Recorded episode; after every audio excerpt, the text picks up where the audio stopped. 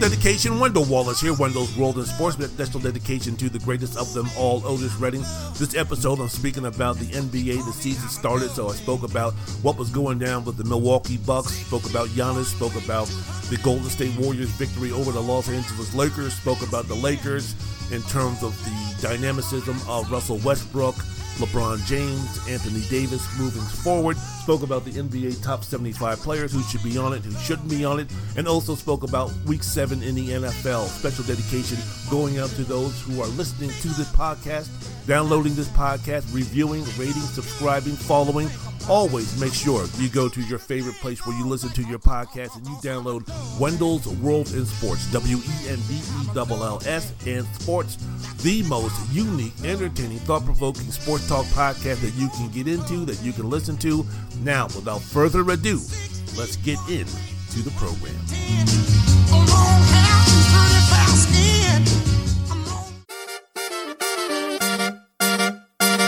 Ladies and gentlemen, welcome to the most unique, entertaining, and compelling sports talk podcast you'll ever listen to. Let's be great. Let's be great. Wendell's World in Sports with the one and only Wendell Wallace. Giannis charging down the lane to the rim, double clutch, no good, tipped in. Giannis tipped it home. Subscribe, rate, and review anywhere and everywhere you listen to this and all your favorite podcasts. And now, from Washington, D.C. metropolitan area, rip, ruin, and ready to rumble, Wendell Wallace. Yeah, I like this kind of party.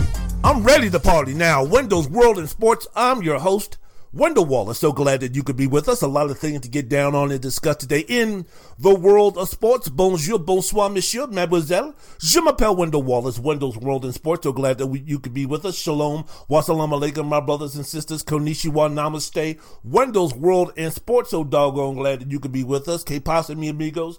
Me llamo Wendell Wallace, Wendell's World in Sports. I'm your host, Wendell Wallace. So glad that you could be with us, doing everything I need to do to make sure that you listen to the most unique, entertaining, thought-provoking sports talk podcast going. Before I go ahead and get into what's happening in the NBA, before I go ahead and get into what's happening in Week 7 of the NFL and talk about the 75 greatest players in NBA history and who got snubbed and who didn't deserve and all those type of things, before I get into all of that pertinent information, I have to ask, what's going on, man? How you doing? What is happening? You doing all right? You doing good? You doing everything that you need to do to make your world, to make your space, to make your place, to make your neighborhood, to make your household, to make your kids, to make your wife, to make your husband, to make your girlfriend, to make your side piece the most important thing in terms of learning, listening, understanding, harmonizing, unity, love, peace, all of those things, learning, listening. Shut up when a female is talking about what's going on. Shut up when someone of another skin tone is talking to you. Shut up when someone's trying to educate you on what's happening in the gay community, what's happening in the black community, what's happening in the Jewish community, what's happening in the Hispanic community, what's happening in the Asian community, what's happening in the other parts of the country. Shut up. Listen, learn, educate, respect, love one another, not because of who they are, not because of what gender they are, not because of what race they are, not because of who they love, not because of a political affiliation, not because they worship another god. Shut up, listen to them, learn, respect, and then move this world in a better place through love, unity, harmony, understanding, all of those type of things. Too late for our generation, too late for my generation, too late for your generation, the one before and after.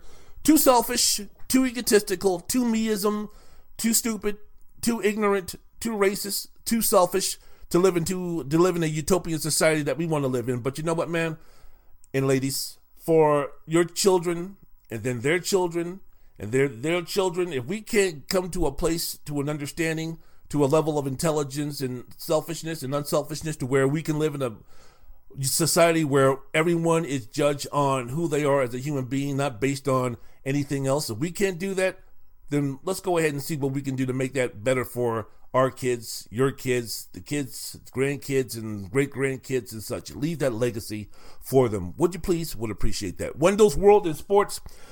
I'm your host, Wendell Wallace. So glad that you could be with us. It's an Otis Redding edition. You know, in the title I'm putting down, you know, it's the Respect Otis Redding edition. The only reason why I say that is because, I don't know, I've been listening to a lot of Otis Redding when I substituting at Mesquite at the high school this week, you know, when I, in between classes and such, when the students come in, like to always put on a little Otis Redding, like to put on a little Marvin Gaye, like to put on a little Aretha Franklin, like to put on a little Aretha Franklin, like to put on a little Donny Hathaway, like to put on a little something in terms of fantastic music, something that they're not accustomed to, trying to get them to learn a little bit, you know, learn about these great folks, learn what real music is all about. So when you come into Mr. Wallace's classroom and he's substituting, whether it be for biology, whether it be for CrossFit, whether it be for special ed, whether it be for history, whether it be for English, whether it be for freshman studies, whether it be for health, you know, when you come in the classroom, before that bell rings, and maybe a few minutes after that bell rings, you're going to be hearing some Otis Redding. You're going to be hearing some Donny Hathaway. You're going to be hearing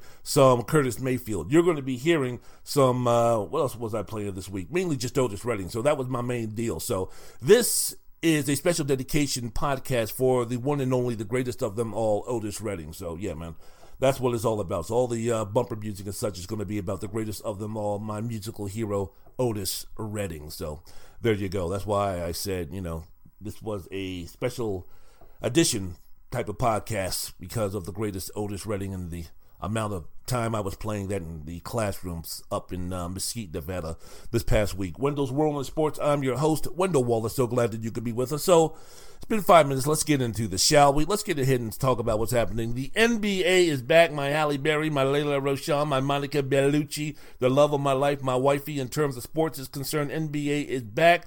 Season is back. I'm recording this on a Friday afternoon. Because A, I want to go ahead. I get the free preview of the NBA television. I get NBA TV, but I mean the League Pass.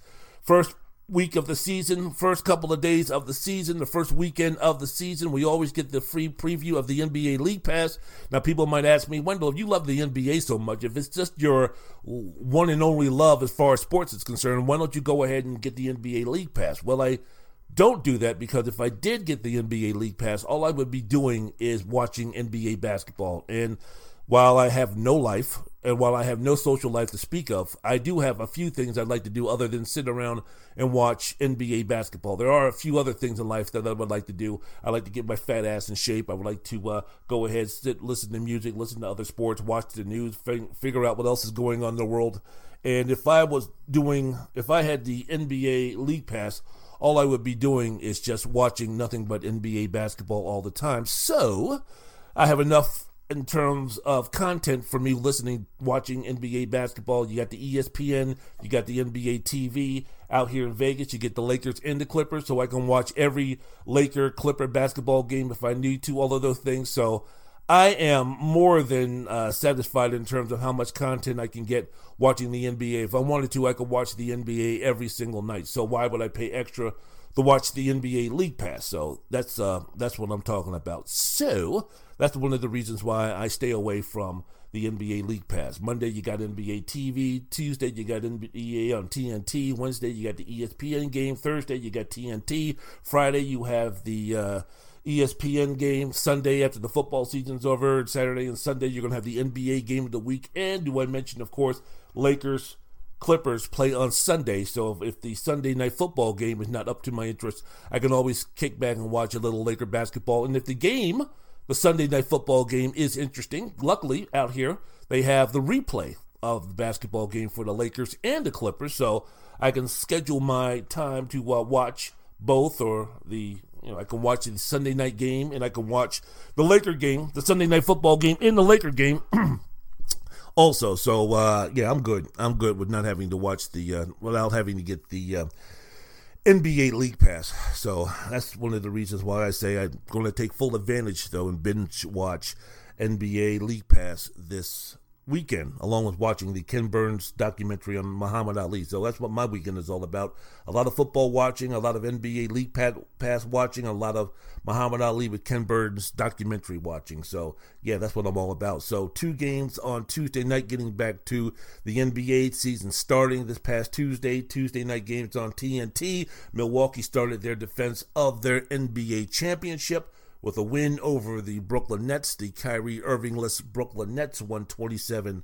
Giannis Antetokounmpo was brilliant on opening night, 32 points, 14 rebounds, 7 assists. Chris Middleton, Pat Connaughton each had 20 points. Jrue Holiday sat out the second half with a bruised right heel after scoring 12 points. Mike Budenholzer, the coach of the Bucks, said MRI results on Holiday were very encouraging, so as it's not going to be something that's going to be crippling for the Bucks in their defense of their championship. And, you know, we're speaking about one game into the season, 81 more to go. I'm quite sure, especially after winning this championship, that, the Bucks and Holiday have plenty of time to make sure when everything is all said and done, when money time for real is happening long ways off when the playoffs are starting, that barring any other injury after this one, that Jrue Holiday should be fine, and that the heel, the bruised right heel, won't be as much of a notion, won't be much news as it is right now. So very encouraging sign for Milwaukee Bucks fans. Giannis seemed to have improved his free throw shooting. How about that? Now against Brooklyn, he went 7-9 from the line. So, going back to Milwaukee's title-clinching victory over the Suns in Game 6, where he went out of his flipping mind. What did he go from the foul line, like 17 or 19 or something like that, with that epic 50-point, 14-rebound performance in Game 6, the clinching victory in the NBA Finals over the Phoenix Suns. If you take a look at that Game 6 from the Finals, and then the first game of the season against Brooklyn, contender, true contender, many people are saying the real contender for the championship, even more so than the Milwaukee Bucks. If you take Game 6 and the game against Brooklyn into account, Giannis went 24 of 28 from the foul line. Yikes. I'm not saying that all of a sudden he's going to turn himself into Rick Barry or Paul Pierce or Ray Allen or J.J. Redick from the free throw line, but my goodness gracious, if Giannis can shoot somewhere between, I don't know, like 70 and 75% from the free throw line, good Lord have mercy. You know, we spoke about, you know, who's going to be the MVP, who's going to be the preseason MVP, or who's one of the favorites before the season started to win the MVP. And people were speaking about Luka, and people were speaking about KD, and people were speaking about Steph Curry. If they weren't, those should be the three that they should be speaking about the most. But because the fact that he's already won 2 MVPs, and in fact now he has won a championship, that maybe Giannis has fallen maybe into a little bit of that LeBron James type of category in terms of MVP is concerned, where, you know, once you establish yourself as the best player in the world, best player in the NBA for a certain amount of time, that it's very hard to top yourself coming off an MVP season and you're the prohibitive best player in the game when you have the moniker, when you have that label. LeBron James, I mean, how many MVPs has he won? 4 or 5 or something like that? Somewhere around there, 3 or 4 or something like that? How many years where he didn't win the MVP, where he was considered really the best player in the game? Or it might be a situation where, yeah, Derrick Rose might have won the MVP this year, and yeah, Steph Curry might have gone back-to-back as far as the MVPs are concerned, including one where he was the unanimous MVP. All of those things are fine and dandy, but if I were starting a team and I had to choose the first player, most of those people would say, yeah, I'm picking LeBron James. But because LeBron James could not top himself in terms of his greatness, and because of other players who raised the level of their games, and they became a story, and they became interested, and they became something new and something fresh, that they were the reason why they won the MVP. We see it all the time in football. I speak about it all the time in football in terms of the MVP is concerned. You need a narrative. You know, you need a storyline. You need an angle to keep the writers and to keep the fans interested in terms of, wow, this is really something special. This is something really wonderful. This is something really new. What Patrick Mahomes is doing, big fucking deal. We've seen that 3 years in a row. But what this guy is doing, oh my goodness, it's fantastic. We got to vote for him. We got to vote for MVP. You take a look at the background. You take a look at the narrative. You take a look at the story. This is unbelievable. We got to vote for this guy. So with Giannis, what narrative are we going to bring to the table for him to win the MVP? For the third time in 4 years, that's not going to hold enough water to be like, wow, 3 times in 4 years. If he does, do we start having discussions about, well, is he moving up the ladder in terms of greatest players of our generation? Where does it take him now in terms of greatest players of all time? I mean, does LeBron, in terms of legacy is concerned, now have a rival on his hands with possibility of Giannis moving up to a level to where, you know, he might just be behind the greats like Mike and and LeBron and Kareem and Wilt and Bill Russell and those type of things. So maybe we could script, maybe we could write down, maybe we could produce a narrative like that. But I really don't think it's going to hold water. Giannis is now just entering his prime at 27 years old. And, you know, realistically, if you want to get to that level, he better win like 3 or 4 more championships, win a couple of more MVPs, and put up some more MVP 28 points, 12 rebounds, 6 points, 6 assists per game type of seasons for the next, 5 or 6 years before he gets into that type of discussion. But what he is doing now, especially after coming off of that championship, I don't know how much of a narrative you could write, but it would be rather tasty if you're speaking about Giannis winning a third MVP in 4th game. So as I mentioned before, through all of this rambling that I was doing about the MVP discussion and Giannis and that type of thing, what I'm saying is, man, if this guy is going to be hitting 24 out of his last 28 free throws, if he's going to be going through those type of stretches, which means that he's going to raise his points per game another 5 or 6 points per game, if he's averaging 24, 25, shooting 59, 65% from the free throw line, and all of a sudden he comes up and he's going to be shooting 70 to 75%, 78%, if he's got that down, which means that possibilities of him improving his pull-up game, which means improves his 15 to 18-foot jump shot, maybe even add a few more percentage points to his three-point shooting, man, now we're speaking, man. Now we're talking, man. Now we're getting to some dangerous categories. You can speak about KD all you want to. You can speak about James Harden all you want to. You can speak about Steph Curry all you want to. You can speak about Anthony Davis all you want to. You can speak about Luka Doncic all you want to. But you better put some true greatness and respect to the name Giannis Antetokounmpo. If you can't spell it and if you can't say it, you might as well give a thumbs up and be like a yeah when that name is heard, if he's going to be able to do what he's doing as far as from the free throw line is concerned. Because if he's this good from the free throw line, that means he's going to be that much better from the field, three-point line and such again, which means that the numbers, the pretty shiny numbers that everybody's going to be taking a look at when we speak about MVPs and when we speak about greatness and when we speak about all those type of things, those numbers, those point per game numbers are going to look that much better. So Giannis coming off a performance of a lifetime in Game 6 in the NBA Finals against the Brooklyn Nets, their arch rivals, by many preseason prognosticators, was brilliant. Outplayed Kevin Durant, who played well. But Giannis was the best player on a night where Milwaukee had their ring ceremony. No hangover on that night. Now, Thursday night, they suffered a hangover when they were blown out by Miami, 137-95. Miami opened the game on a 19-0 run, gave them a lead, which was 22-3. Yikes. Milwaukee was outscored 40-17 in the first quarter, trailed 72-43 at the half. Thanks for coming. Tyler Herro, 27 points in 24 minutes off the bench. Jimmy Butler added 21. Bam Adebayo had 20 points and 13 rebounds. Miami set team record for opening night scoring and opening night margin of victory. Hey, man, that's what happens in the NBA where one team has something to play for and the other one doesn't.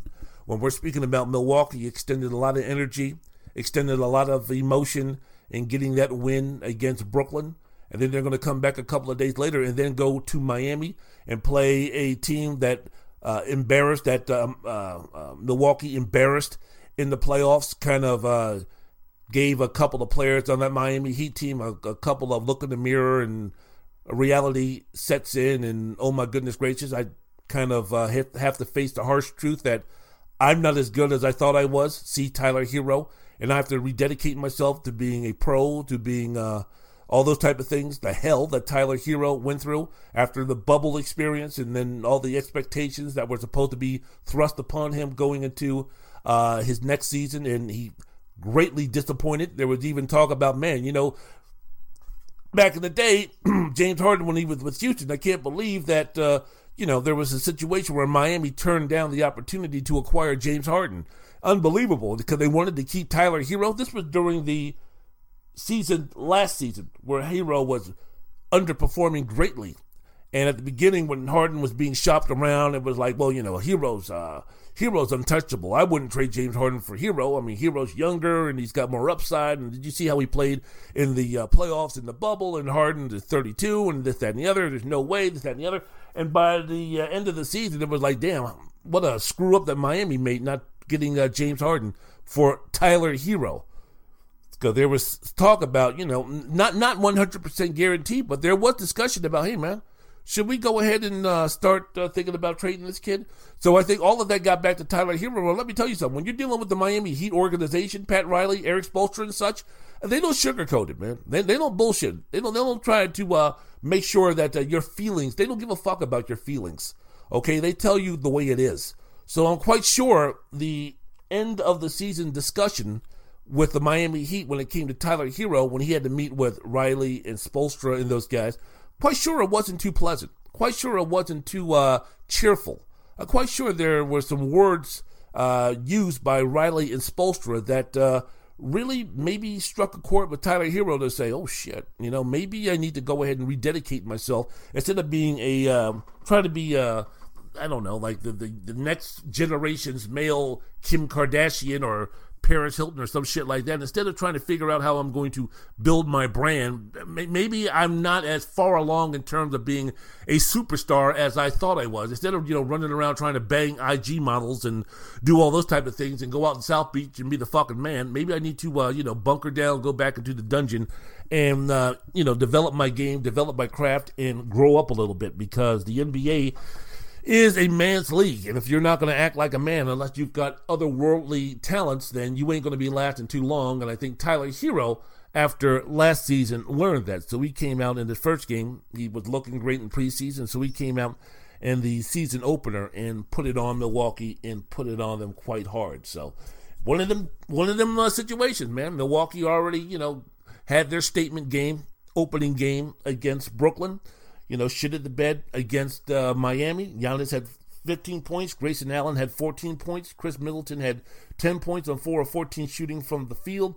But Milwaukee played without Jrue Holiday, as I mentioned before, sat out because of that right heel injury. Brooke Lopez didn't play because of a back. Bobby Portis left with a hamstring injury. Now, I'm thinking if these games really meant something that Brooke Lopez and Jrue Holiday would have played. But, you know, we're only speaking about game 2 on the road. Bucks already made their statement. Bucks already got their jewels. So, you know, moving on with that. So 2 games into the season. But Miami looked good. Miami, like I said, played with revenge in their hearts. Played with revenge in terms of the passion and the intensity that they showed against the Milwaukee Bucks the other night. And Milwaukee was like, screw it, man. We already beat you guys in the playoffs. So, you know, we'll, you know, good luck to you guys. Miami's much improved. With the addition of Kyle Lowry. They're much improved. So we'll see what happens moving forward with that. Wendell's World in Sports.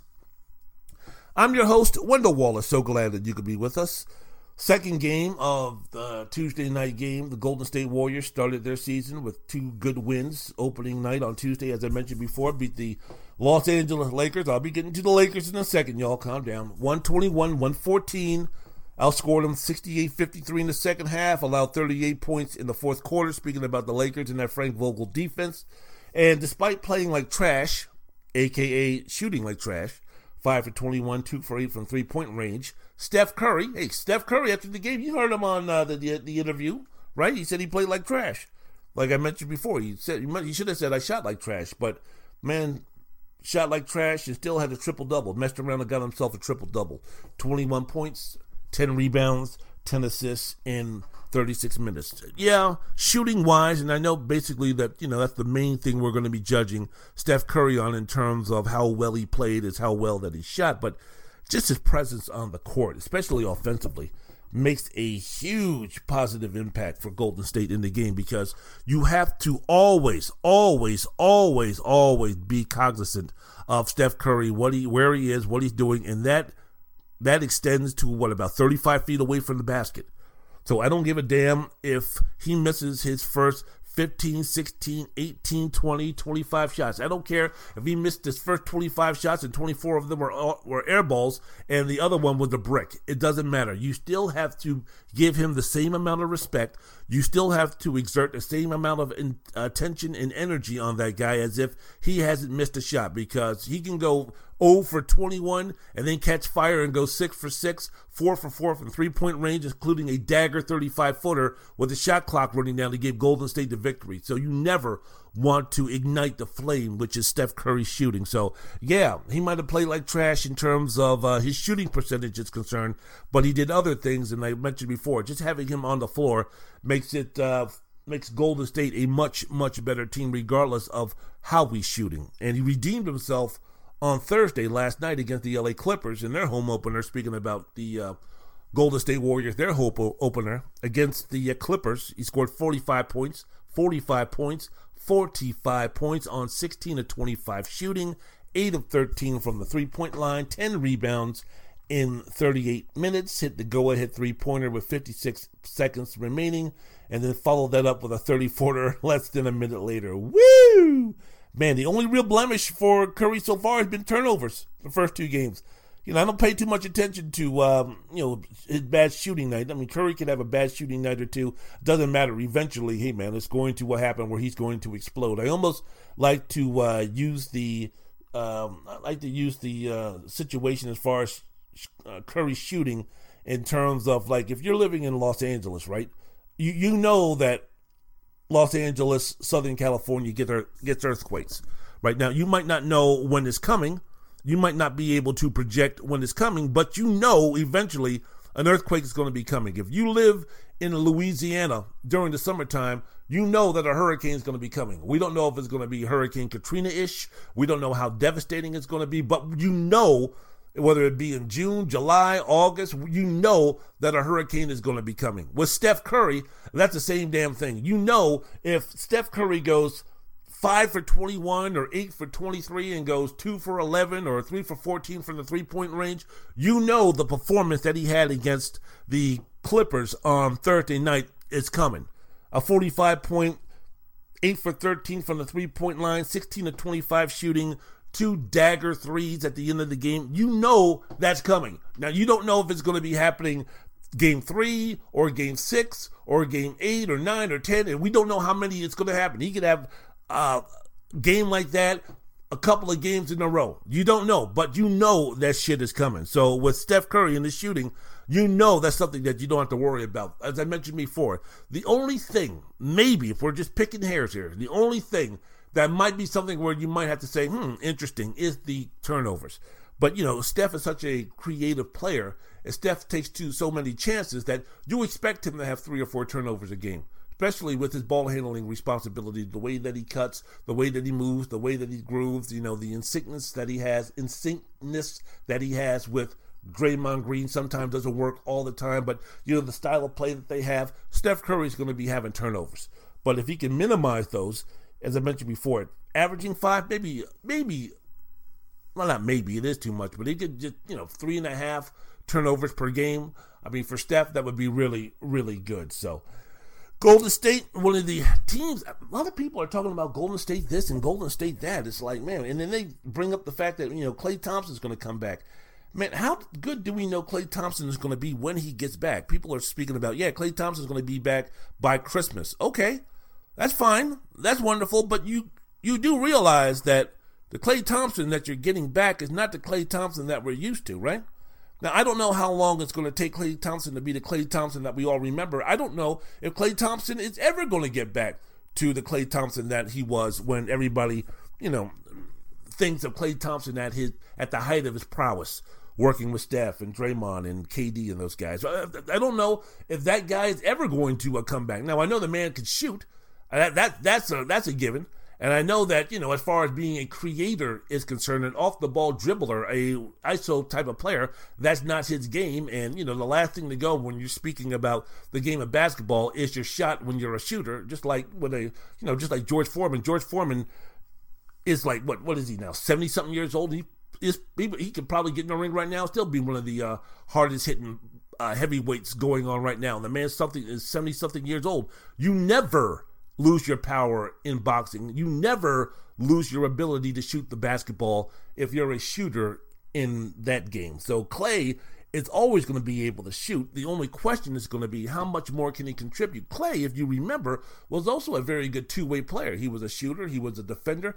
Because of the injuries that he's had and he's missed the amount of time that he's had, how much is that going to be mitigated? How much of that is going to be damaged from those injuries, from the time off? Is he ever going to get close to what he was before as far as being a defender is concerned? If he isn't, what does that mean? I think when people are prognosticating what the Golden State Warriors are going to be all about, then they mention, well, we're getting Klay Thompson back. For me, it's like, well, okay, you're going to get Klay Thompson back as a shooter, and that's something that you need. And if Klay can come back by Christmas, that would give him another 4 months to round himself in the basketball shape, NBA basketball shape, and get his shot together, get back the continuity that he had with Draymond and what he had with Steph Curry and those type of things. But I think when people are speaking about the Warriors are going to surprise in terms of maybe being a top 5, top 6 team in the Western Conference because Klay Thompson is coming back, I think it's putting way too much pressure and too much unrealistic expectations on Klay Thompson. You're still speaking about a Golden State Warrior team who, I mean, outside of Steph, who else can score? Who else can shoot the ball? Draymond can't.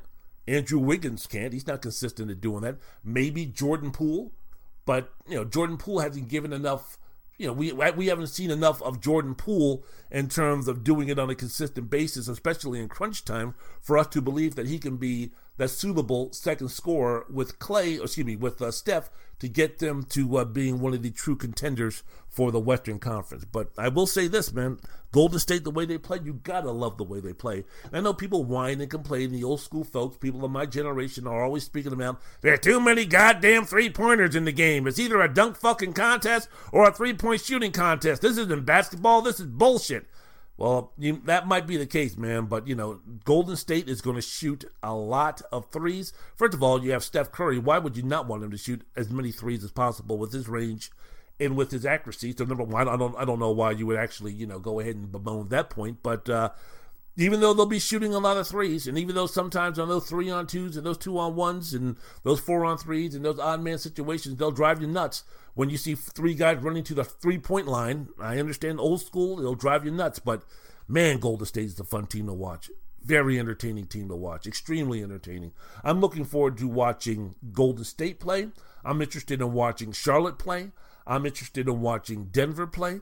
I'm interested in watching, I like the New York Knicks. New York Knicks, a big game feel for the New York Knicks at Madison Square Garden. Great.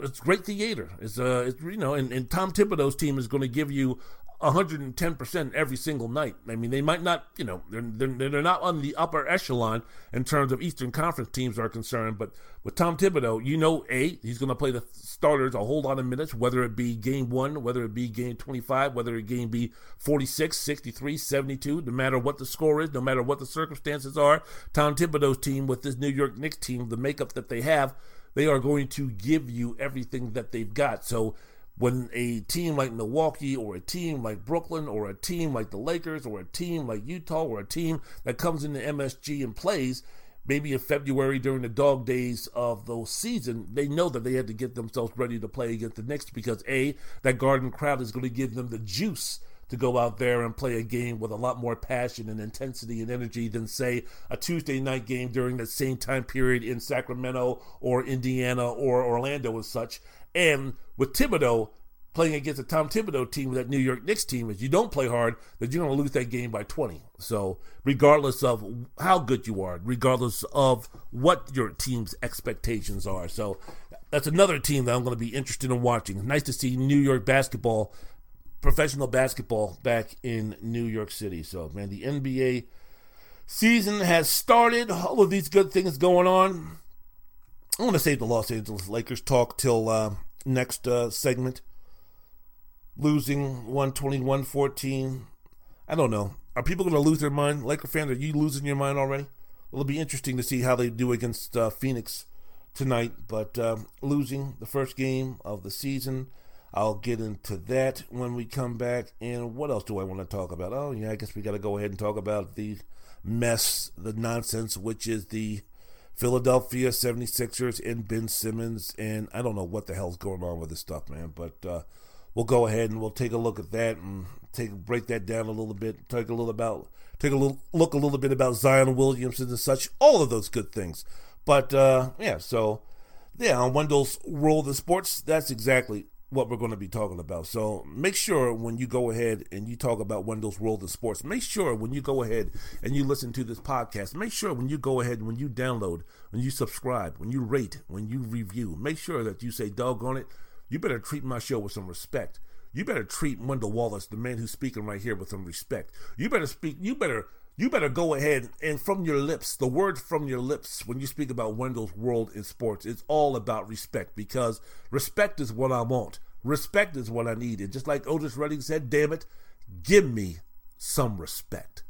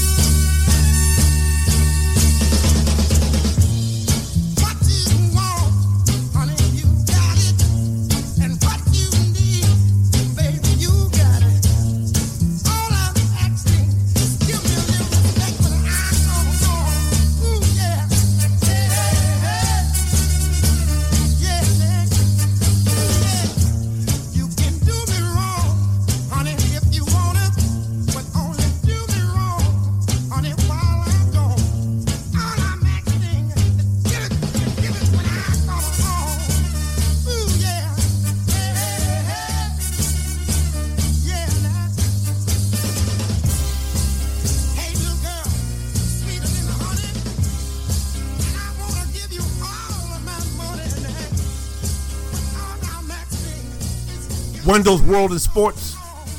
I'm your host, Wendell Wallace. So glad that you could be with us. Give me some goddamn respect. Give me some respect when I come home. Give me some respect when I start talking about what's happening in the world of sports. Give me some respect when I start speaking about Otis Redding. Give me some respect when I start speaking about what's happening in the NBA. Give me some goddamn respect when I start speaking about what's happening in college football, in the NFL, soon to be college basketball, and soon to be talking about my Georgetown Hoyas. Give me my Georgetown Hoyas and the coach, America's coach, Patrick Ewing, some respect. Not just when I get home. Give it to me when I want. Give it to me when I need. Give it to me. That's what I'm talking about, because I've got to have it. Wendell's World in Sports, I'm your host, Wendell Wallace. So glad that you could be with us. A special Otis Redding edition as far as the music is concerned, speaking about what's going down in the world of sports. Yeah, I was playing Otis a whole damn much. I tell you what, because for the kids up in Mesquite, you know, they got to get a little culture in them. You know, got to get a little something else than what they've been listening to. A lot of these folks, interesting, a lot of those kids come into the classroom and such, and they're wearing like NWA and Tupac and all this kind of stuff, and I'm taking a look at them, and I'm like, man, where in the world did you get that shirt? Because y'all are too young to know anything about NWA and Tupac and Eazy-E and all those folks. And they're like, oh yeah, my uncle got it for me, my father got it for me, you know, fatherly figure got it for me, this, that, and the other, and that's fine, that's wonderful. But, you know, before you start sitting there talking about, you know, NWA and Eazy-E and all them clowns and Tupac and Dead and Tupac, you know, rewrote everything about the black community and, you know, they're the standard bearers and all this kind of nonsense. Let me kind of educate you. Let me even go a little bit further back in terms of, if it wasn't for folks like Sam Cooke, if it wasn't for folks like Ray Charles, if it wasn't for folks like James Brown, if it wasn't for folks like Duke Ellington, if it wasn't for folks like Robert Johnson, if it wasn't for folks like Otis Redding, there would be no Motown, there would be no Stax, there would be no hip hop, there would be no rap, there would be no West Coast rap, and for the most part, about 95% of that garbage, that's the only good thing that would have happened if there was not any of those pioneers who paved the way for those clowns to go ahead and do what they did. But yeah, man, so next time, guess what? When I'm doing in-house and those kids are whining and complaining because they can't get their phone because they were late too many classes and you have to spend the day in-house. You guys are just sitting around moping and sleeping and doing all those things and not getting anything productive done. Mr. Wallace is going to be teaching you a little bit about Sam Cooke. He's going to be teaching you about Otis Redding. He's going to be teaching you about Stack Studios. He's going to be teaching you about Levi Stubbs and the Four Tops. He's going to be teaching you about Ray Charles. He's going to be teaching you about James Brown. He's going to be teaching you about all of them things to educate yourselves even more. If you want to be inundated with a little bit of black culture, believe me, it goes a lot farther than Nipsey Hussle, Eazy-E, Tupac, and all those other folks that you have really no understanding about. So give me some respect. Give Otis Redding some respect, because I just played the alternative version. This is the version that most people hear. This is the version that I like for the most part. But, you know, this version right here, listen to this gem.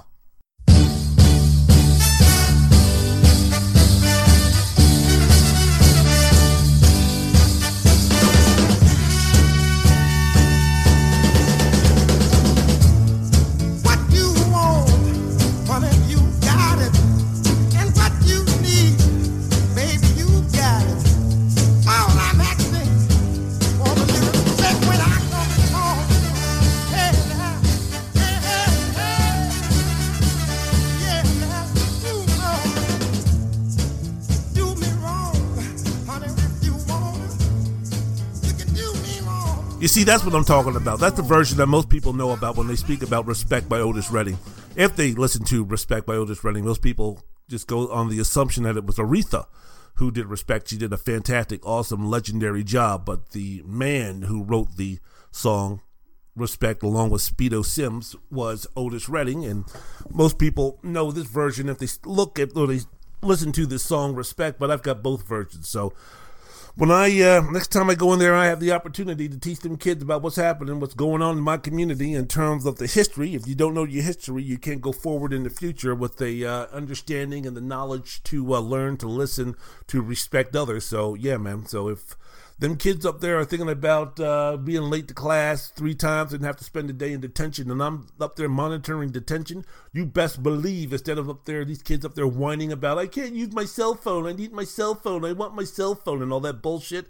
Instead, y'all going to be listening to some Sam Cooke. You're going to be listening to some stories about Sam Cooke, about Levi Stubbs and the Four Tops, about the Temptations, about Mary Wells, about Booker T and the MGs, about Sam and Dave, about Donny Hathaway, about Otis Redding, about Stack Studios, about Motown, about Berry Gordy, about Marvin Gaye, moving on up. So yeah, the 7 hours that you're going to be spending in-house, you better best believe that you're going to be listening to Mr. Wallace spit some knowledge, because as I mentioned before, when I leave this earth, I want to make sure that I do everything that I can to make sure that I leave it in a better place for the people that I've been around. So hey, you know what? Understanding, educating, listening, learning.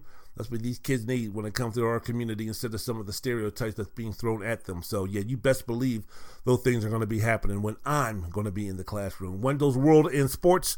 I'm your host, Wendell Wallace. So glad that you could be with us. All right. Let's get back to talking about some basketball, talking about some sports. The Los Angeles Lakers opening game loss 121-114 to the Golden State Warriors, as I mentioned before. Warriors outscored them 68-53 in the second half. The Lakers allowed 38 points in the fourth quarter. Russell Westbrook had a bad game. One or two of the things that you could take away from, though, in terms of the Lakers moving forward. One game, 81 more to go. Come on now. They're going to play later on tonight against the Phoenix Suns at home, so we'll see what happens. But for the most part, when I was taking a look at the Lakers on Tuesday night, two of the things that if you're a Laker fan, have to be positive is the fact that LeBron still looks like a top-tier player. I know that, you know, from one year to the next that he's not going to fall off the cliff. I'm kind of going to be guesstimating when that's going to be. But, hey, so far, man, it's a situation where LeBron was strong, AD was strong. Those are the two players that you're going to have to contend with if you're the Phoenix Suns, if you're the Utah Jazz, if you're the Denver Nuggets, if you're any of those teams looking to do something in the playoffs. You know, LeBron and AD are going to be the two guys. And opening night, they look pretty focused. They look ready to compete for a championship, compete for a title, whether it be NBA or Western Conference. LeBron had 34 points, 11 rebounds. Davis had 33 points and 11 rebounds. No other Laker, of course, scored in double figures. In fact, if you take away the fact that LeBron and AD went for a combined 28 of 49 from the field, the rest of the team shot 17 of 46, which is 27%. Yeah. Now, James and Davis Need a little work from the three-point line, where they were a combined 6 of 18, and especially from the free-throw line, where they were a combined 5 of 13, LeBron going 2 of 7. But for years, LeBron has always had an inconsistent narrative when it comes to free-throw shootings. But, yeah, both from the line and from the three-point line combined. Now, James was 5 for 11 from the three-point line, and I notice, and you should notice, the fact that as he gets older in his career that he has developed not just that 21-foot three-point shot, but also he can move it out to 27, 28 feet away from the basket, not making it with the same consistency as a Damian Lillard or a Steph Curry, but the fact that, he's adjusting his game to the fact that he's 35 years old, 34 years old, 36 years old, somewhere around there. He's played a ton of minutes throughout his career, and while people want to sit there and talk about, how LeBron isn't slowing down, and yeah, he is. Yeah, he is. Number one, you can take a look at his body and see how thicker it is. That the fact that he's, getting up there in age in terms of playing basketball is concerned. He doesn't have the explosiveness. He doesn't have the lift. He doesn't have the athletic abilities that he had 6, 8, 10 years ago, which, congratulations. You're just like every other human being that God ever created. So, but he still has enough skill set. He still is, as far as a basketball player, an absolute savant when it comes to the game, and he's developed a skill set to where he can still be, a great player. And while his physical skills have diminished, he was so far ahead of everybody else when he was in his athletic prime that even as he, lost some of his speed and his explosiveness and some of his physical traits, he's still a really good athlete for being an NBA basketball player. So, as of right now it's a long season, and you also have to remember that, being older, the fact that you're more prone to injuries, and when you do get injured when you're older, it takes you a lot longer to recover from those injuries than you were when you were just a young buck. So, the chances of LeBron getting hurt this season, are, I wouldn't say great, but they're, you have to put that into the narrative and in the fact that, yeah, every basketball player has an opportunity to get injured, Wendell. It doesn't matter if you're 36 or 19. I mean, what the fuck are you talking about? What the fuck I'm talking about is when you're 19, 21, 22, 23, unless you're something of a, someone who has a ACL tear or something like that. But, you're speaking about a strain here, a pulled muscle here, a sprained ankle here, bum knee here, bad shoulder here, that type of thing. When you're younger, I mean, you can recover from those type of injuries a lot quicker than, say, when you're 34, 35, 36, LeBron's age, with all that wear and tear that he has on his body. So, an opportunity for him to pull a muscle, to strain a muscle at 36 is a lot greater than it was when he was 26. And if he did sprain that muscle now, being 36 years old, the fact that his recovery time is going to be longer than if he had the same injury when he was 24, 26, 32 years old has to be put into the equation when we're speaking about the Lakers moving forward and being one of the favorites to not just compete for an NBA championship, but to win an NBA championship. And that goes with Anthony Davis, who has never really had, the one thing about AD in his injury history, he's never really had like that one debilitating out for the season type of injury. He's never had an Achilles. He's never had an ACL tear, just a knock on wood here, because I don't want anything to happen to AD in those situations. But he just has these like annoying type of sprains and pulls and discomfort type of deals where it just accumulates over the years. So it's like, it could be his ankle, it could be his shoulder, it could be his left knee, it could be his right knee, it could be his left ankle, it could be his right shoulder, it could be his, pelvis, it could be his Achilles. It's just myriad of injuries where it's not like, okay, we can kind of go ahead and kind of pinpoint or take a look at one of the weaknesses. Oh, he has bad feet, or his left knee has been giving him problems, or Steph Curry had ankle problems back in the day, which caused him to which has the organization contemplating whether this was a guy that was going to be able to.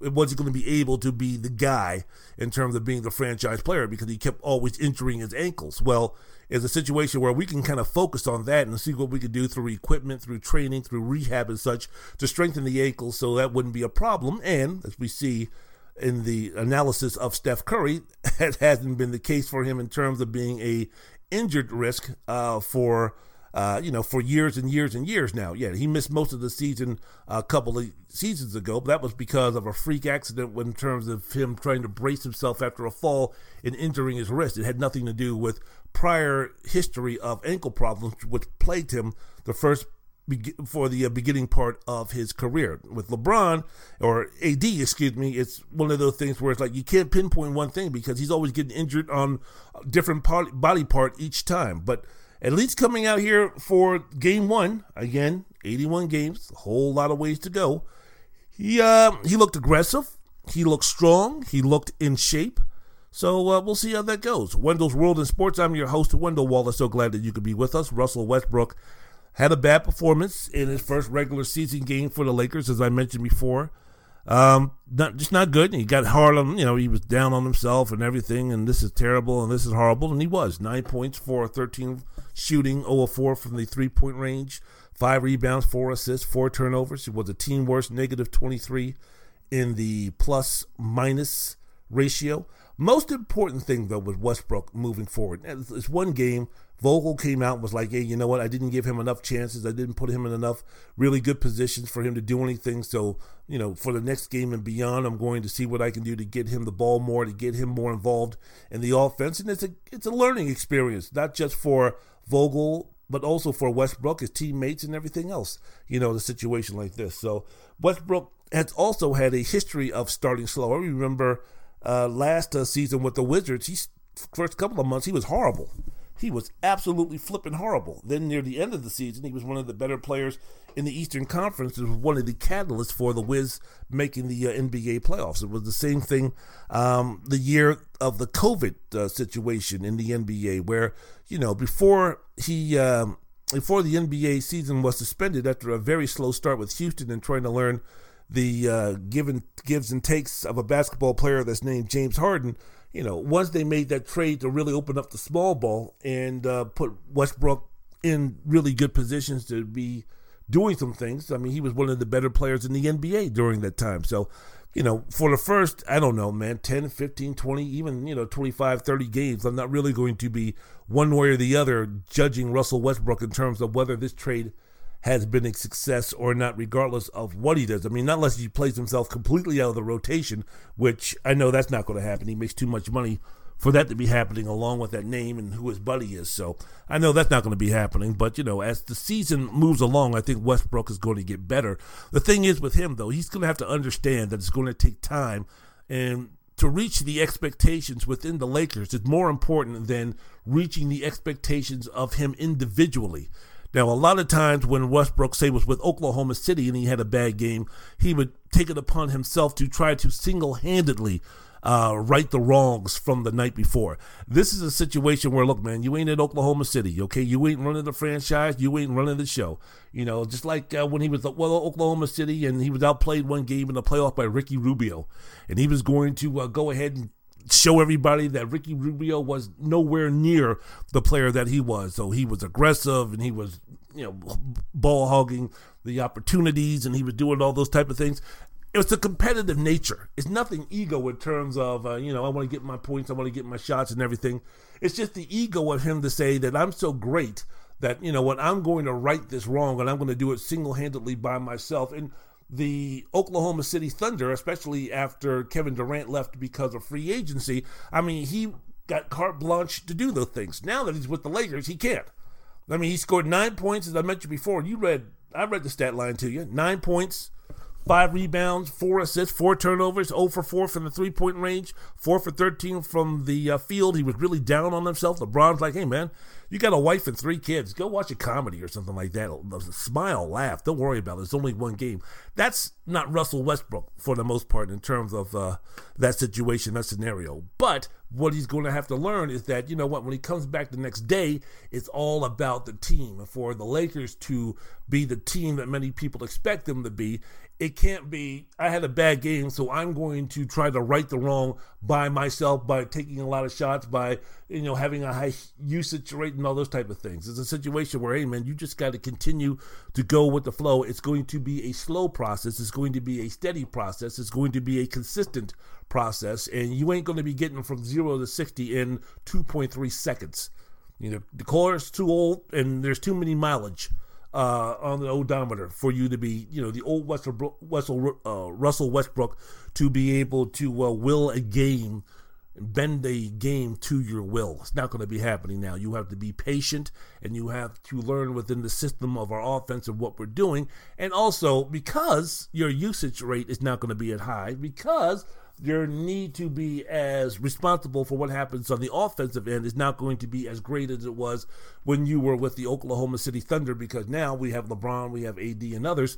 The fact that maybe you should try to rectify the right from wrongs on more than just scoring, rebounds, and assists. For instance, playing defense. For instance, helping out on defense. For instance, making more hockey assists to get players available. Setting a good screen. Doing a couple of cuts. Maybe some backdoor cuts or something like that. Diversify what you do on the basketball court, because the days of you, doing what you did in Oklahoma City are going to be long gone. So I'm just hoping someone, or I'm quite sure he probably realizes, look, I can't go ahead and, get revenge on a bad game the way I used to when I was with Oklahoma City and do it the way that I would do it when I was with Oklahoma City. I've got to find other ways. So if I score the next game against Phoenix, if I score 14 points with 6 rebounds and 5 assists, well, if I only have 2 turnovers and I play really good defense on Devin Booker or Chris Paul or Mikal Bridges or whoever they put me on there, and I set up my teammates pretty well, and my off the ball movement was really good, opened up some things for LeBron or Carmelo or whatever, and if that's going to be the situation, that's got to be the situation now. He's got to look at something other than just points, rebounds, and assists to determine whether he had a good game or not, or whether he justified doing what he did to compensate for the weak performance that he had the game before, the week before, or whatever. So moving forward with the Lakers, that's the one thing I'm going to be interested in. And, some of the things that we talked about, the lack of outside shooting, reared its ugly head against the Warriors on Tuesday night. The fact that, again, 38 points, 68 points in the second half shows the deficiencies that the Lakers have on defense. Don't know how that's going to be rectified. Kent Bazemore, I guess you could probably say, who I didn't even have in the rotation when I was speaking about, important players for the Lakers. Avery Bradley and Wayne Ellington are your 2 best defenders right now. That's scary. That's really scary for the Lakers if you're going to be looking to repeat. So, those are the things that are happening in Lakerland. Again, one game into the season. We'll see how the thing matriculates down the road. Wendell's World in Sports. I'm your host, Wendell Wallace. So glad that you could be with us jamming on what's happening in the NBA the first couple of days. Oh, the Philadelphia 76ers. Man, you thought that the Brooklyn Nets were a drama show that must be seen, right? I mean, geez, man. The Ben Simmons-less Philadelphia 76ers beat the Zion-less Williamson-less New Orleans Pelicans 117-97. Joel Embiid had 22 points and 12 rebounds. Reserve Furkan Korkmaz hit 4 three-pointers in the fourth quarter to also score 22 points. Tyrese Maxey, second-year guy from Kentucky, in the starting lineup in Simmons' absence, had 20 points, 7 rebounds, and 5 assists. Now, why was Ben Simmons not there? Why was Ben Simmons not playing? Well, according to ESPN's Adrian Wojnarowski, Ben Simmons tells the 76ers brass that he's not mentally ready to play. Huh? Sources told ESPN that Simmons met with coach Doc Rivers and the team medical professionals Friday to inform them of his status. Simmons also spoke with his teammates. He has not yet been evaluated, and the next steps will be based on the determination of medical professionals, which will be, are you not mentally ready to play because you don't want to be here, you don't want to be around the team, you don't want to be in the city in terms of playing in front of these whole fans because you're a mental midget and you can't handle the boos, or you can't handle the adversity, or you can't handle the negativity that's coming your way? If that's the reason why you're not quote-unquote mentally ready to play, or is this a pure doctor diagnosis in terms of mentally he's not ready to play? I'm thinking the former rather than the latter, because basically if it's the latter in terms of if he's really, in this place mentally where he's unable to play, the Sixers still have to pay him. If he's mentally ready to play, but he just doesn't want to play because his feelings are hurt and he doesn't want to play for the team, well, then the 76ers can go ahead and find him. They can say, well, you're going to show up for work, or you can stay home and we're going to find you. Which one is it going to be? So This whole nonsense with the Philadelphia 76ers, man, I don't know. I don't know what to flip and make of this in terms of what they're going to be doing moving forward. Again, Daryl Morey has every right to say, look, I'm not going to give this guy away. I'm not going to give him away. But the more that Ben Simmons does all this nonsense, it makes a team who might want to trade for him in terms of what are we going to do with this guy if, A, he's not mentally ready to play, B, he's talking about, oh, yeah, I have back problems, or, oh, yeah, my back's acting up, so that's another reason why I can't play. And Doc said that Simmons is just not physically ready to play. So if you're looking to trade for Ben Simmons, I mean, I don't know exactly what you're looking for. If you're a team in the playoffs, are you going to trade for Ben Simmons? Again, understand it's a long season and he's got plenty of time to get himself in shape, both physically and mentally. I get all those things, but damn, man. I mean, you know, we want to hit the court kind of running very quickly. And how long is this going to last? If we're going to be, you know, a holdout till the trade deadline, or is this going to be a situation where it's going to be rather quickly, or the 76ers still stubborn enough to sit there and say, we either want Bradley Beal or Damian Lillard? How much longer are you going to wait? How much longer are you going to deal with this? Is it a distraction? Is it not a distraction? Well, time will tell. I mean, beating New Orleans, especially without Zion, is nothing to be danced in the street like Martha and the Vandellas, or dancing on the ceiling like Lionel Richie. But still, man, it's a situation where this is a long season, and the more this lingers, and the more you have to deal with this, the more the players have to deal with this. I mean, you can only do the rallying cry for so long. We're going to, you know, fuck you, Ben Simmons, we're going to play because we don't need your ass. You don't want to be part of us? You don't want to be a part of this team? All right, screw you. We're going to go ahead, and we're going to play with that fire and energy to show you that, you know, basically you're an asshole, and we don't want you here anymore. The team can only run on that for so many games. It's not going to help you in the dog days. It's not going to help you in the playoffs. It's not going to help you in tough times, like during an important part of the game that, you know, outside after calling the after drawing up an out of bounds timeout play that Doc Rivers is going to say, remember, guys, Ben Simmons is not here. That would normally be for Ben Simmons, but he decided that he didn't want to be with you guys. So when you run this play, run it with the anger and the passion and the desire to show Ben Simmons that he is wrong and this, that, and the other. It doesn't work that way. So we'll see. But as I mentioned before, it's a no-win situation for everybody. Wendell's World of Sports. I'm your host, Wendell Wallace. So glad that you could be with us. Very quickly, I want to talk about the NBA top 75 list, right? Did you see this top 75 list? This the NBA's 75th year that the NBA has been around. So they came up with the greatest 75 players, just like back in the day when the NBA was celebrating its 50th anniversary, that they went ahead and did the 50th greatest players. So the 75 players who were named, total of 158 NBA championships. I'm quite sure Bill Russell probably has about 150 of them. 730 NBA All-Star selections. I think Wilt Chamberlain has at least 716 of them. A combined 110 Kia NBA Most Valuable Player Awards and Bill Russell NBA Finals MVP awards, and more than 1.5 million points scored. I'm quite sure Jordan has about 1.25 of those million points scored. So it's an interesting panel, because I always like to take a look and see who exactly was doing the voting here to lend credence and substance to, you know, players who were on it and players who were not on it. It was a potpourri of players and writers and, you know, other folks who are associated with the NBA who came up with these 75 players. You had such luminaries as Kareem Abdul-Jabbar and Michael Jordan and Oscar Robertson and Tim Duncan and David Robinson and Magic Johnson and Dave Bing and, you know, those guys. You had, you know, established writers like, you know, David Aldridge and Sam Smith and Sam Amick. And, you know, Mark Spears. So you had that type of crew in terms of those who know the game. You also had, you know, Doris Berg following the game, Ernie Johnson, Hannah Storm, whatever. You know, Michael Wilbon. You had players like Lenny Wilkins, James Worthy, Bill Walton, Jerry West.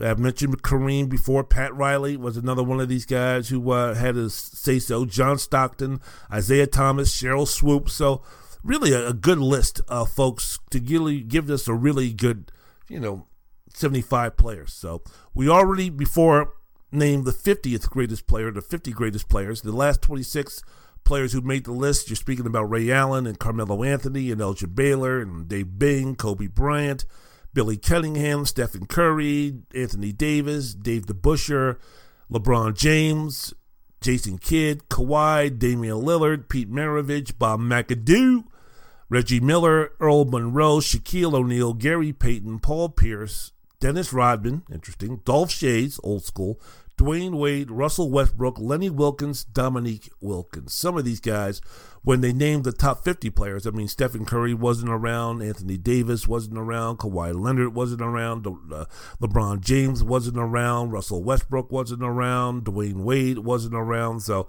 you know, these were guys where, you know, once those guys started playing and establishing themselves, Kobe Bryant was just starting his NBA career. But so, you know, so once the next list was made, you were going to have to put guys like, you know, Kobe and LeBron and Steph and those guys in there. So, interesting. Some of the players who were left off the list included my hero growing up, Bernard King, Vince Carter, Dikembe Mutombo from Georgetown University, sham, Yao Ming, Walt Bellamy, Penny Hardaway, Grant Hill, Tracy McGrady, my main man, Adrian Dantley from DeMatha High School, Artis Gilmore, Dwight Howard, Klay Thompson, Tony Parker, Alex English, Bob Lanier, Paul Gasol, Manu Ginobili, Chris Bosh, and from Georgetown University, Alonzo Mourning. Interesting.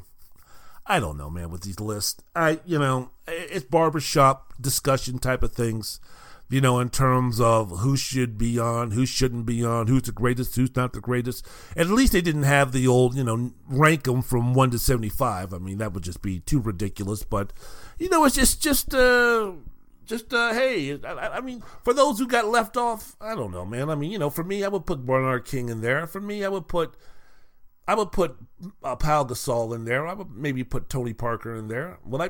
Biases would probably have me put Adrian Dantley in there. But, I mean, you know, there's some guys, when you're speaking about this, how, again, do we come up with the greatest basketball players of all time? I mean, how are we going to be doing this? Are we just going to be going by stats? Are we going to be going by impact of the era that they played in? Are we going to be going by championships? I mean, I'm quite sure the answer will be yes to all of those. But when you start weighing how much, you know, you should put into how many championships a guy won opposed to how many points he scored throughout his career, what era that he played in, and you tally that up against, you know, a guy who played basketball in the NBA in the 1950s or in the 1960s. I mean, how do you compare a Dolph Schayes to a Grant Hill? You know, how do you put in a Bill Walton but not put in a Grant Hill? Those type of things. I mean, how do you not recognize better the accomplishments of Alex English, but you put in George Gervin? So, you know, players who are going to be on in 25 years, I guess, when the next greatest NBA players are released, when the NBA is celebrating their 100th year of being a league, you're going to have guys like Luka and Nikola Jokic and Joel Embiid and, yes, Kyrie Irving, even if he never comes back to play again, Donovan Mitchell, Rudy Gobert, Bradley Beal, Devin Booker, John Morant. Some of these guys are just projections. Luka's a projection, Jokic is a projection, Embiid is a projection, Morant is a projection, Booker is a projection. But, yeah, I think that those guys are going to be included. And as the time goes on, you have to keep expanding. You just can't say, well, you know, we're going to name the top 50 or we're just going to go at 50, because if you have to put in, of course, for instance, going back to this list right now, the next 26 that you put in there, I mean, of course, you're going to have to put in someone like a Shaquille O'Neal. You're going to have to put in someone. I think Shaquille was on the 50th anyway. But if, you know, I think a situation where you're putting in a Steph Curry, you're putting in an Anthony Davis, you're putting in a LeBron James, you're putting in a Jason Kidd, you're putting in a Damian Lillard, you're putting in a Ray Allen, you're putting in a Kobe Bryant. So if you're just going to be going by 50, and we're going to keep it at 50, well, who are you going to take off? Like, who does Kobe Bryant, the 50 greatest basketball players of all time, who does Kobe Bryant replace? Who does LeBron James replace? Who does Jason Kidd replace? Who does Chris Paul replace? Who does Stephen Curry replace? Now, most people are going to go to the, you know, the deepest, darkest of the NBA in terms of when it first began and say, well, you know, if you're really going to put Bill Sharman over Kobe on that, or if you're speaking about the 50 greatest players, you're going to have Kobe Bryant and LeBron and Jason Kidd and Curry and those guys. Well, you know, obviously guys like Bill Sharman, guys like Tommy Heinsohn, guys like, I don't know, Hal Greer, you know, the guys that we never heard of, guys that we never saw play, guys that don't have any film on them, guys in the infancy of the NBA. Of course, you know, when we see those guys, some of the moves and some of the games that they had, of course you're going to say, well, shit, you really going to think some, you know, you really think Bob Cousy is going to be able to stand up against a Steph Curry? Of course, naturally, you would say, yeah, as far as basketball players are concerned, yeah, Steph Curry over Bob Cousy. But if you're in a situation where, well, wait a minute now, it wasn't for Bob Cousy and what he did when he came into the league, being one of the pioneers that was the foundation for guys like Pete Maravich, for guys like Steph Curry, for guys like Isaiah Thomas, for those type of guys, for guys like Allen Iverson and such. If it wasn't for Bob Cousy, that type of style of play and that type of player that we see now on an everyday wouldn't exist. So the importance that Bob Cousy had on the NBA and its maturation and its growth and where it is now, well, of course you're going to put him as one of the top 50 players in the NBA, despite the fact that, yeah, if you put a Stephen Curry 6'3" and his shooting ability and range and everything up against a 5'10", 155-pound soaking wet Bob Cousy, who would sit there and shoot ugly-looking set shots and have a vertical of 15 inches, well, of course, based on the physical, you would put those guys off the list if you were doing that. But other things have to be incorporated. Other things have to be discussed. Everything, all other things have to be put in play when you're speaking about those things. So I guess for me, if I take a look, just some of the questionable players that made the top 75. I mean, Bill Walton, Robert Parrish. I love Bob McAdoo. But McAdoo, really? Over a Chris Bosh, over a Bernard King. Again, if you're going to put Bill Walton had one awesome year, and he was a great role player in his second, memorable season with in the NBA. I mean, other than that, what did he do? I mean, everybody goes into, well, you know, what he did at UCLA. What he did at UCLA in the short time that he was playing for the Portland Trail Blazers, them winning the championship in 1977, and the fact that the next season that Portland was rolling until, oops, guess what? Bill Walton had foot injuries, and that derailed his career. But okay, you can't put in the narrative, yeah, Bill Walton deserved to be one of the greatest players of all time, because if he didn't have the foot surgeries, he would have been going down as one of the greatest centers of all time. But guess what? He did have the foot injuries. That should play a role into something. Now, obviously, it didn't impact him enough to be taken off the list and always be regarded as one of the greatest centers or one of the best centers who's ever played the game, with the caveat of, well, the only reason why we don't mention him more is the fact that he got injured because he had foot problems. Well, that plays into the equation. If that's the case, you should put Arvydas Sabonis in there, because Arvydas Sabonis, before he came into the NBA, he was the best big man in the league. Not David Robinson, not Patrick Ewing, not any of those guys. It was widely regarded that the best big man in the game was Arvydas Sabonis when he was in his prime, playing for, I don't know what league he was playing for overseas, but the guy was 7'3", able to put the ball on the floor, able to, get a defensive rebound and lead the break, able to throw unbelievable passes. I mean, what we see with Nikola Jokic and these guys today, Arvydas Sabonis was doing that back 40-something years ago. And when he came to the Portland Trail Blazers, because of knee injuries and he was past his prime, he was still a very valuable player for that Portland Trailblazer team. Why is he not somewhere ranked in there? Now, I understand you're going to say because he didn't play in the NBA for the majority of his career, you stupid son of a bitch. But, all right, but still, I mean, when we're talking about who should be in and who should be out and what what should be the measuring stick and such, I just feel that Bill Walton is a guy, well, yes, I agree. Bill Walton looked like if he didn't have foot injuries that he would have been one of the greatest centers who played the game. He would have been a top 15, 20 basketball player of all the time if he didn't have the foot injuries. But guess what? If I wasn't so damn ugly looking and had no game, maybe I could have got with someone like a Beyonce. So you can't say, yeah, Wendell, I'm just a man and I'm just a ladies' man and I'm the greatest thing of all time, except for the fact that I'm fat, lazy, out of shape, bad looking, and not too bright. You can't put that into the equation and then do something like that. So, yeah, Bill Walton, number one, is questionable for me. Robert Parrish, questionable. Carmelo Anthony, I'm sorry, questionable. Pete Maravich, I'm sorry, questionable. Kawhi Leonard, questionable. I don't think he's done enough just yet. I think that he should be put into the category of when they release the next great list of 100 basketball players. No doubt I think Kawhi should be in there, but when we're speaking about 75, the top 75 players, we're going to put Kawhi in there over someone like, like a Bernard King or a Tony Parker or a Manu Ginobili. You're going to put Kawhi above those guys? Or are you going to put Kawhi in there and not have Manu or Tony Parker? Interesting. So that's just my take on these lists. I never really got into these lists and everything. It's just, like I said, it's just good discussion points and gave me some ammunition to speak about my mind on those things, but I pay it no mind. I don't know. You want to tell me who the greatest basketball players of all time? I don't know. I don't know what your criteria is. I don't know what your definition is. You could easily say the greatest basketball players are all centers outside of Jordan. You could have name the five greatest basketball players. Okay, there's Jordan, Kareem, Bill Russell, Wilt Chamberlain, and LeBron James. That's not the starting five. How can you have that team when you don't have a small forward, you don't have a power forward, you don't have a point guard? Maybe LeBron could play point guard on that team, but you take a look at that. But how can you argue that, when you talk about the greatest basketball players of all time, how can you not mention a guy like Kareem Abdul-Jabbar? How can you not mention a guy like Wilt Chamberlain, who once averaged 50 points and 27 rebounds in the season? And how can you not have someone like a Bill Russell, who's the greatest winner in sports anywhere on the globe in the history of sports? How can you leave him off?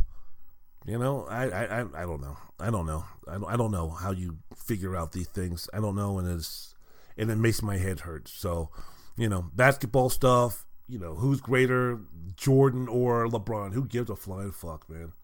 Who would you rather bang? Would you rather bang Halle Berry in her prime or Selma Hayek? Can you really go wrong with either one?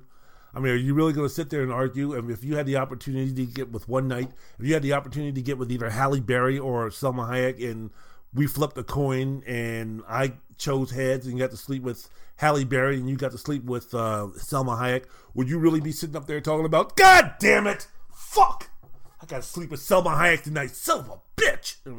Fuck it, I ain't going to do it. Really, are we going to go that route? Because if you are, I got a name for you. It's called being gay.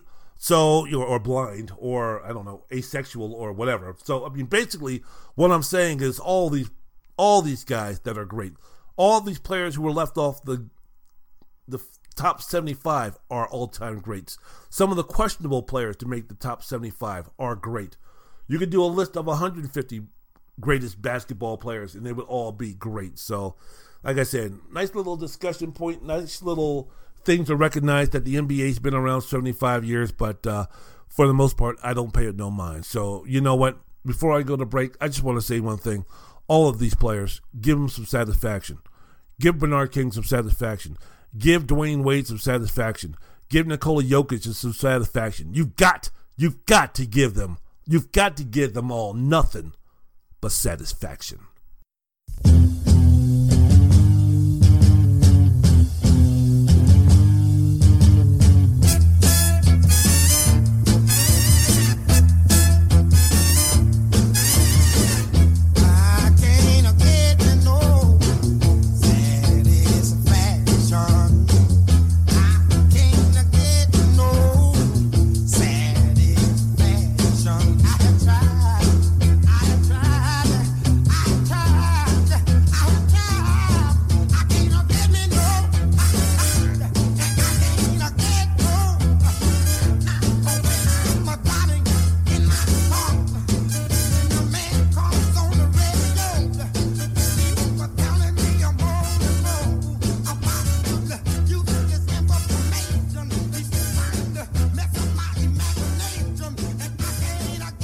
Wendell's World in Sports.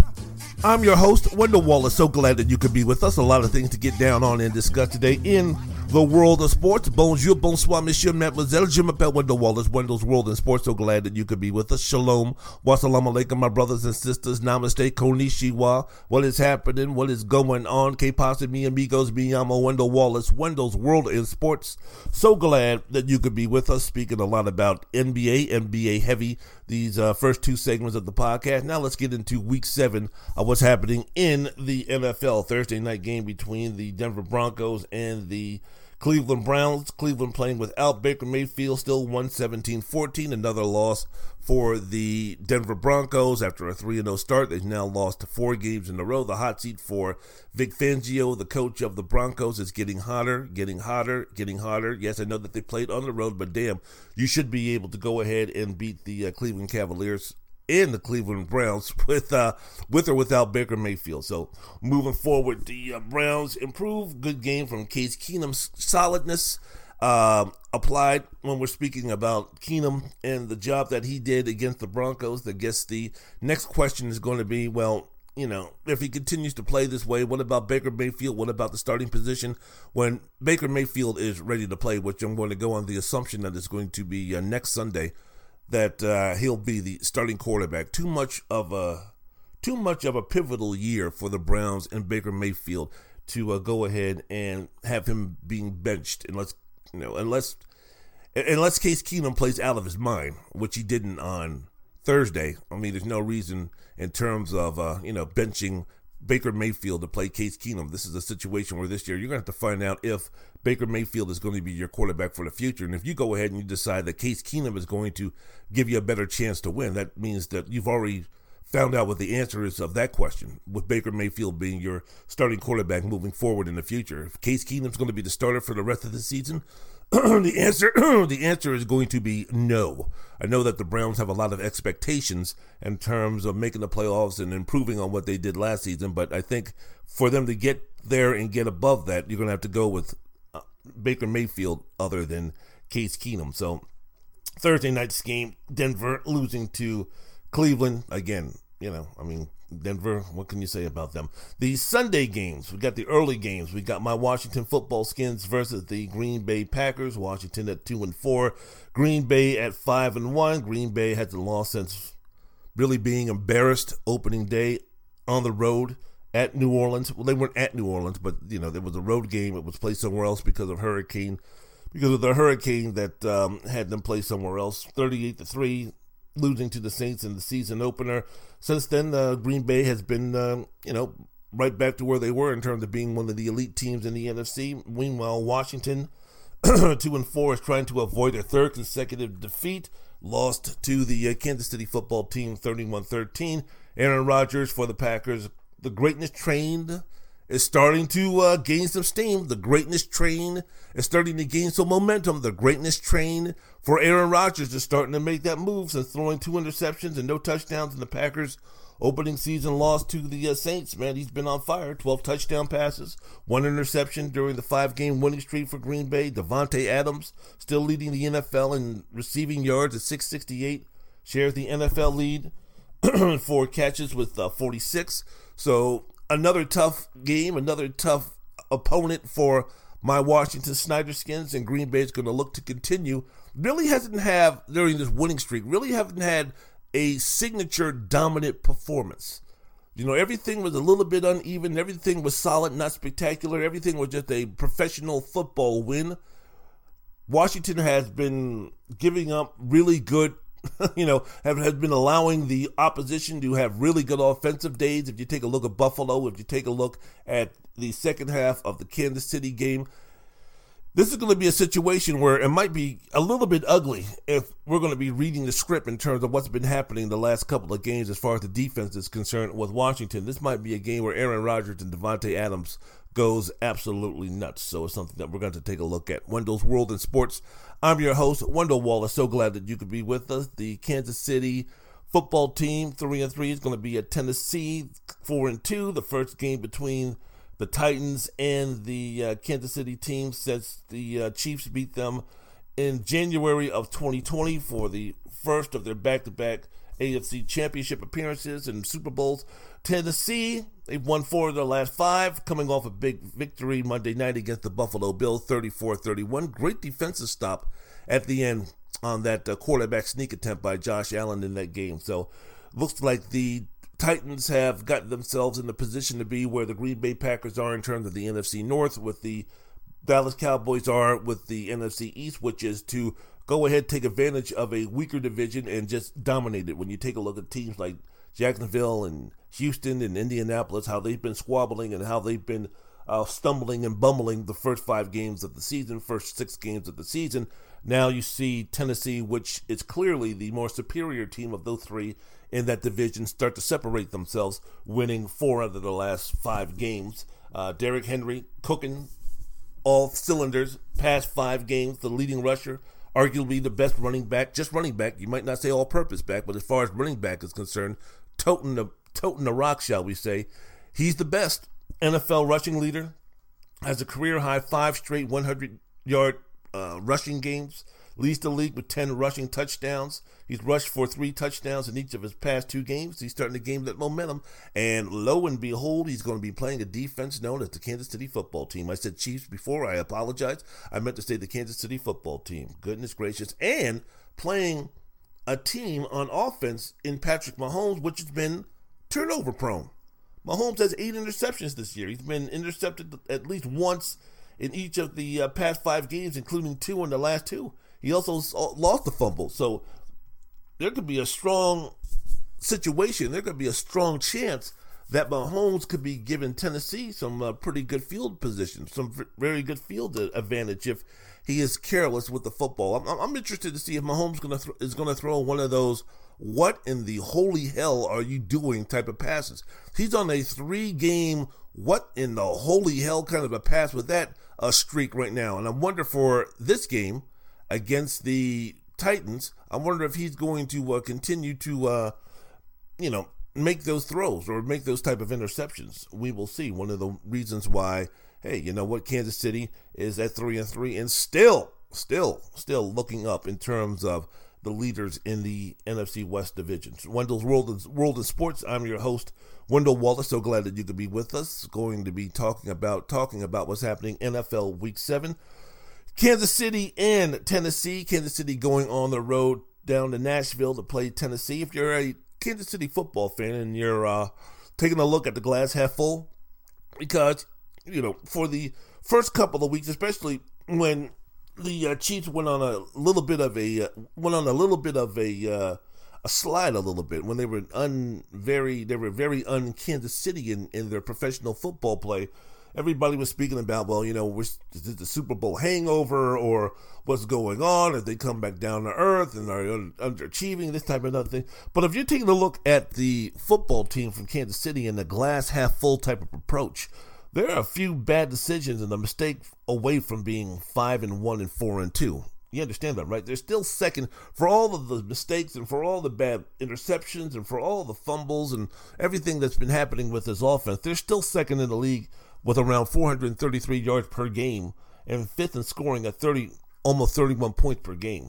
So if you want to be glass half full, you can say, well, yeah, look, if it wasn't for a couple of bad throws from Mahomes, if it wasn't for a fumble by Clyde Edwards-Helaire, if it wasn't for some tremendous plays by Herbert going down the stretch in their game against the Chargers, if it wasn't for a couple of plays that Lamar made in their game against Baltimore, if it wasn't for some of those situations, we could be looking again easily at Kansas City being 5-1, and everybody will be sitting there saying, why is everybody panicking? We're 5-1. They still have some things to clean up, and they're still one of the elite teams in the AFC and in the National Football League. Imagine what's going to be happening, how much more potent they're going to be once these very correctable mistakes are going to be corrected. This is the narrative. This would be the thinking process if Kansas City was 5-1, 4-2 from a majority of football fans and Kansas City fans.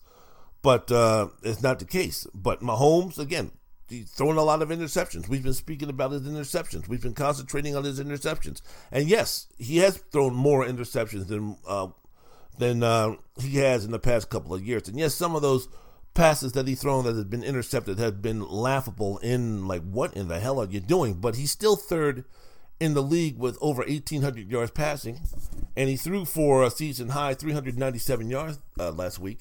And Travis Kelce leads all tight ends with 38 catches, is tied for the league with 468 receiving yards. Tyreek Hill is still Tyreek Hill, caught 9 passes for 76 yards and a TD last week, and is tied for the lead with Devontae Adams with 46 catches. So, I mean, from a glass half full standpoint, you're sitting up there saying, well, what's the problem here? Yeah, they're 3-3, but as I mentioned before, and you mentioned before, Wendell, it's a long season. And when these things get corrected, all of a sudden now 3-3 is going to be looking like 11-4 in a couple of weeks. So what's going to be the big deal down the road? What's going to be the big deal?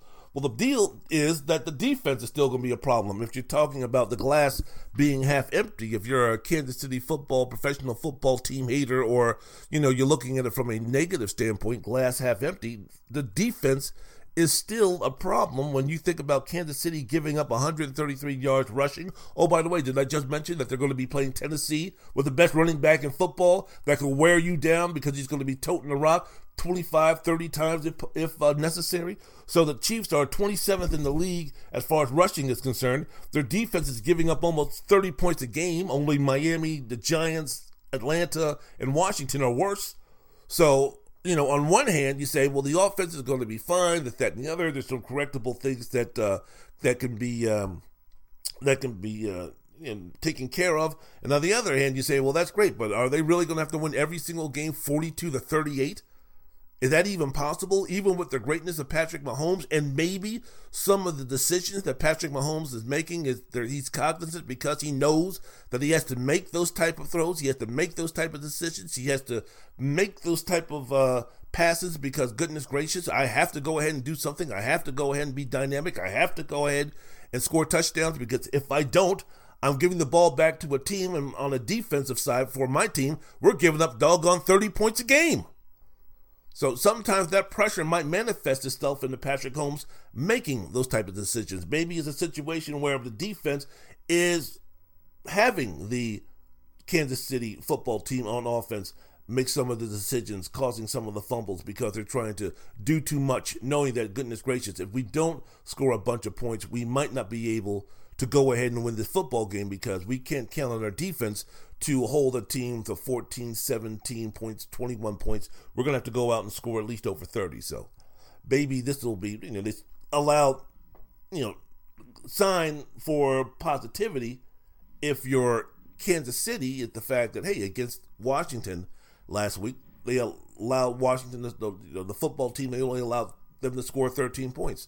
Okay, well, that's great, but let's take a look at some of the skilled players for the Washington football team. You're not going to be facing that caliber if you're going to be looking to win championships, if you're going to be looking to win division titles, if you're going to be looking to win conference championships, if you're going to be looking to be competing in the if you're going to be looking to be competing for championships and Super Bowls and such. You're not going to be facing Tyler Heineke, and Antonio Gibson and banged up offensive line like Washington has, and the lack of receivers and the lack of playmakers. Logan Thomas as another guy tight end, he didn't play, where, you know, a situation where that's great that the Kansas City allowed only 13 points, but again, whole different story when you're going to be playing a much better offense, starting off with the Tennessee Titans with Derrick Henry, A.J.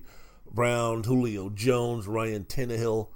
It's going to be a much more difficult game to where, you know what, let's see what happens when they play a more diverse and a much better offense than they did last week against Washington. Speaking of Kansas City, Wendell's World in Sports. I'm your host, Wendell Wallace. So glad that you could be with us talking about some of the games that's going to be happening in the NFL Week 7. Oh, boy. The Atlanta Falcons at the Miami Dolphins. Miami playing the week after losing to Jacksonville in London. The Dolphins have lost 5 games in a row, and every loss that the Dolphins have, Stephen Ross gets a little bit more nervous, gets a little bit more antsy, gets a little bit more angered, gets a little bit more perturbed, and he goes to his fellas, he goes to the people who work for him and say, what the hell? What in the holy hell is going on, and when can you get us Deshaun Watson? When can you obtain the services of Deshaun Watson? Look, Brian Flores the other day was up there speaking about, I really don't get into rumors. Tua is our quarterback. We're happy with the quarterback, our quarterback situation. I'll leave it at that. I've said multiple times. That's great there, Brian, coach. I'm glad that you think that Tua Tagovailoa is your quarterback. There's no quarterback situation. I'm glad that, you gave him that public endorsement at the post conference on Friday, but you're not writing the checks. And if the owner goes to Chris Greer and says, get me Tua Tagovailoa, guess what, man? You ain't Bill Belichick. You ain't Andy Reid. You ain't one of them cats. You're going to be getting Deshaun Watson. You're going to be working with Deshaun Watson. So, moving forward, again, we spoke about the Dolphins ad nauseum in terms of when do we start turning this season around to, instead of trying to make the playoffs, to start rebuilding for next season, who's going to be here, who's not going to be there, and go ahead and make the move for Deshaun Watson, with the understanding that Watson, within the legal trouble that he's facing and hasn't even faced punishment from the NFL yet, probably is not going to play football this year, regardless if he stays with Houston, if he goes to Philadelphia, if he goes to Miami or anywhere else. But I mean, in this situation, you don't win in the NFL without an elite quarterback.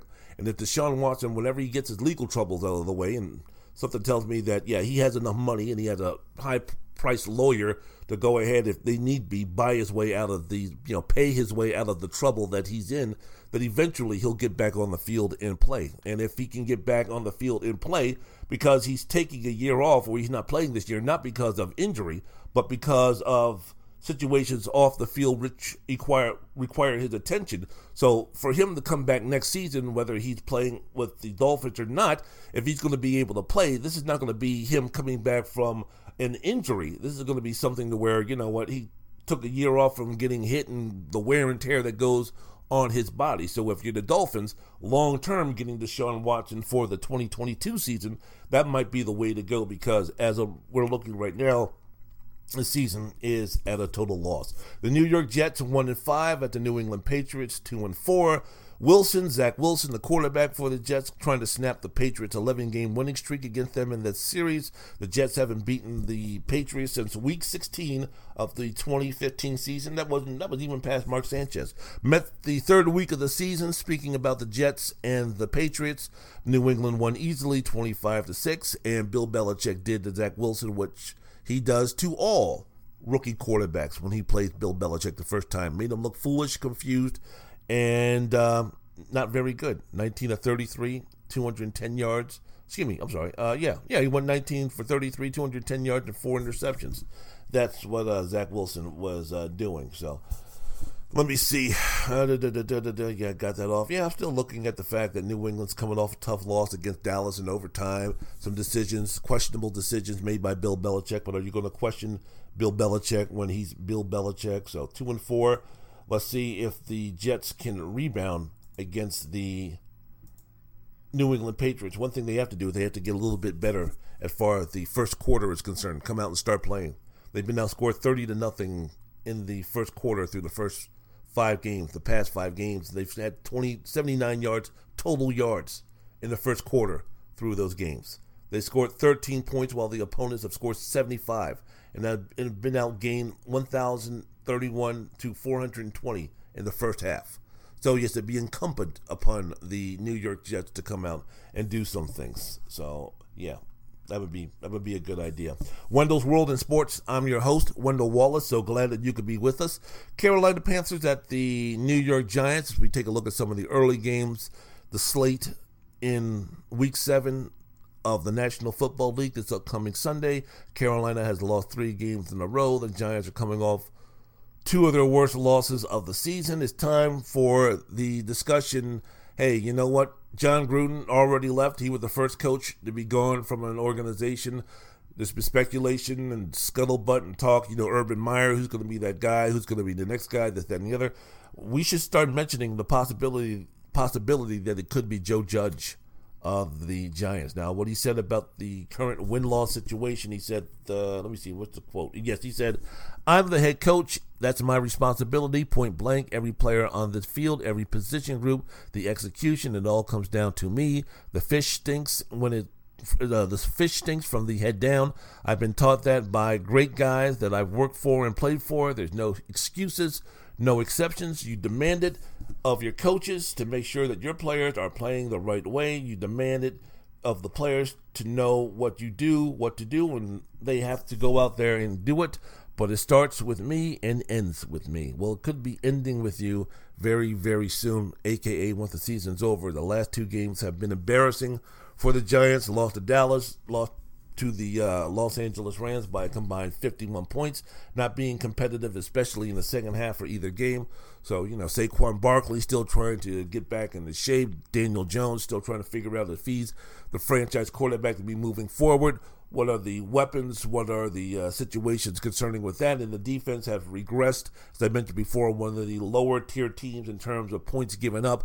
So that defense, which carried them through part of the season last year for about 15 minutes when they were considered possible playoff contenders because of the division that they were in, not because of the record that they had, well, that defense has regressed. That offense has not improved in any way, shape, and form.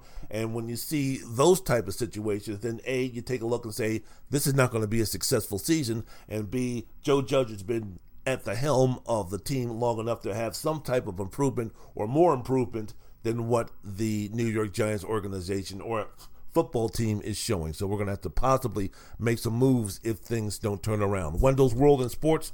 I'm your host, Wendell Wallace. So glad that you could be with us. Taking a look at some other games of Cincinnati at Baltimore. Great gauge game for the Bengals 6 weeks into the season after five straight losing seasons. And Zach Wilson, another guy that came into the season talking about there might be a situation where, you know what, he could be losing his job. Well, Joe Burrow and Jamar Chase and those guys have turned things around greatly. Chance to move into a tie for first place atop the AFC North if they can win at the division-leading Baltimore Ravens, who are on a hot streak of themselves, winning 5 games in a row. Baltimore has beaten Cincinnati repeatedly. You know, it's been the same old flipping Cincinnati Bungles. The Ravens won 27-3 and 38-3 in their two most recent matchups between the teams. Baltimore rushed for a franchise record 404 yards in one of those games. And look, you know, I don't know exactly where we're going to be at with Cincinnati. I don't know exactly as far as going into this season. I don't know what we can make of the team from Cincinnati. I really don't. But I know one thing. This will be a great gauge game in terms of where they stand, win or lose. Because if you take a look at some of the wins, or you take a look at Cincinnati's 4 victories this season, the only one that kind of stands out is the game at Pittsburgh where they won 24-7. Maybe the season opener where they won in Minnesota 27-24, but at the time, you know, you're speaking about a Pittsburgh team moving to week 2 or week 3 whenever they played Pittsburgh that was struggling, really struggling on offense. Now, since that game, Pittsburgh has gotten better, but at the time they were playing, Pittsburgh was, shall we say, regressing, sort of, kind of, in how they were playing football. So you're speaking about Cincinnati's 4 wins being Minnesota, at Pittsburgh, Jacksonville, and then at Detroit. None of those games shout out that this is a team that we should take seriously as playoff contenders just yet. The game now, week 7, against the Baltimore Ravens is going to be a situation where, again, win or lose, we can kind of go ahead and see what kind of football team we're going to be talking about. Shall we really start talking about Cincinnati being a playoff contender, win or lose? Depends more on how they play. So Baltimore's going to be going for their 6th victory in a row. I mean, what's really the difference if you take a look at the organizations this season with the Ravens and the Bengals? When you take a look at some of the victories that Baltimore's have, and I said it on my podcast last week, there's only a couple of plays and a bad officiating call away from Baltimore possibly not being 5-1, but maybe being 2-4 or 3-3.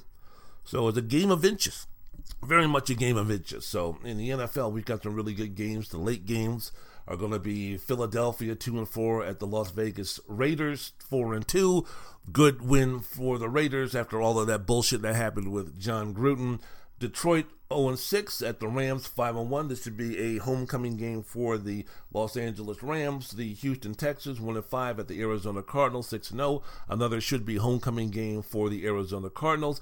Chicago is going to be going to Tampa Bay. Chicago 3-3. Tampa Bay 5-1. Tampa Bay is going to be without Antonio Brown, but the weapons that the Buccaneers have, the way they've been playing, the way the offensive line has been keeping Tom Brady rather clean, while Chicago's defense has gotten better. Justin Fields, I don't think, is in a position yet where he can go toe-to-toe against the Buccaneers defense and everything that entails in terms of trying to put points on the board against them. So I think Tampa Bay is going to come away with that win. If it doesn't, then Chicago with Justin Fields, hey.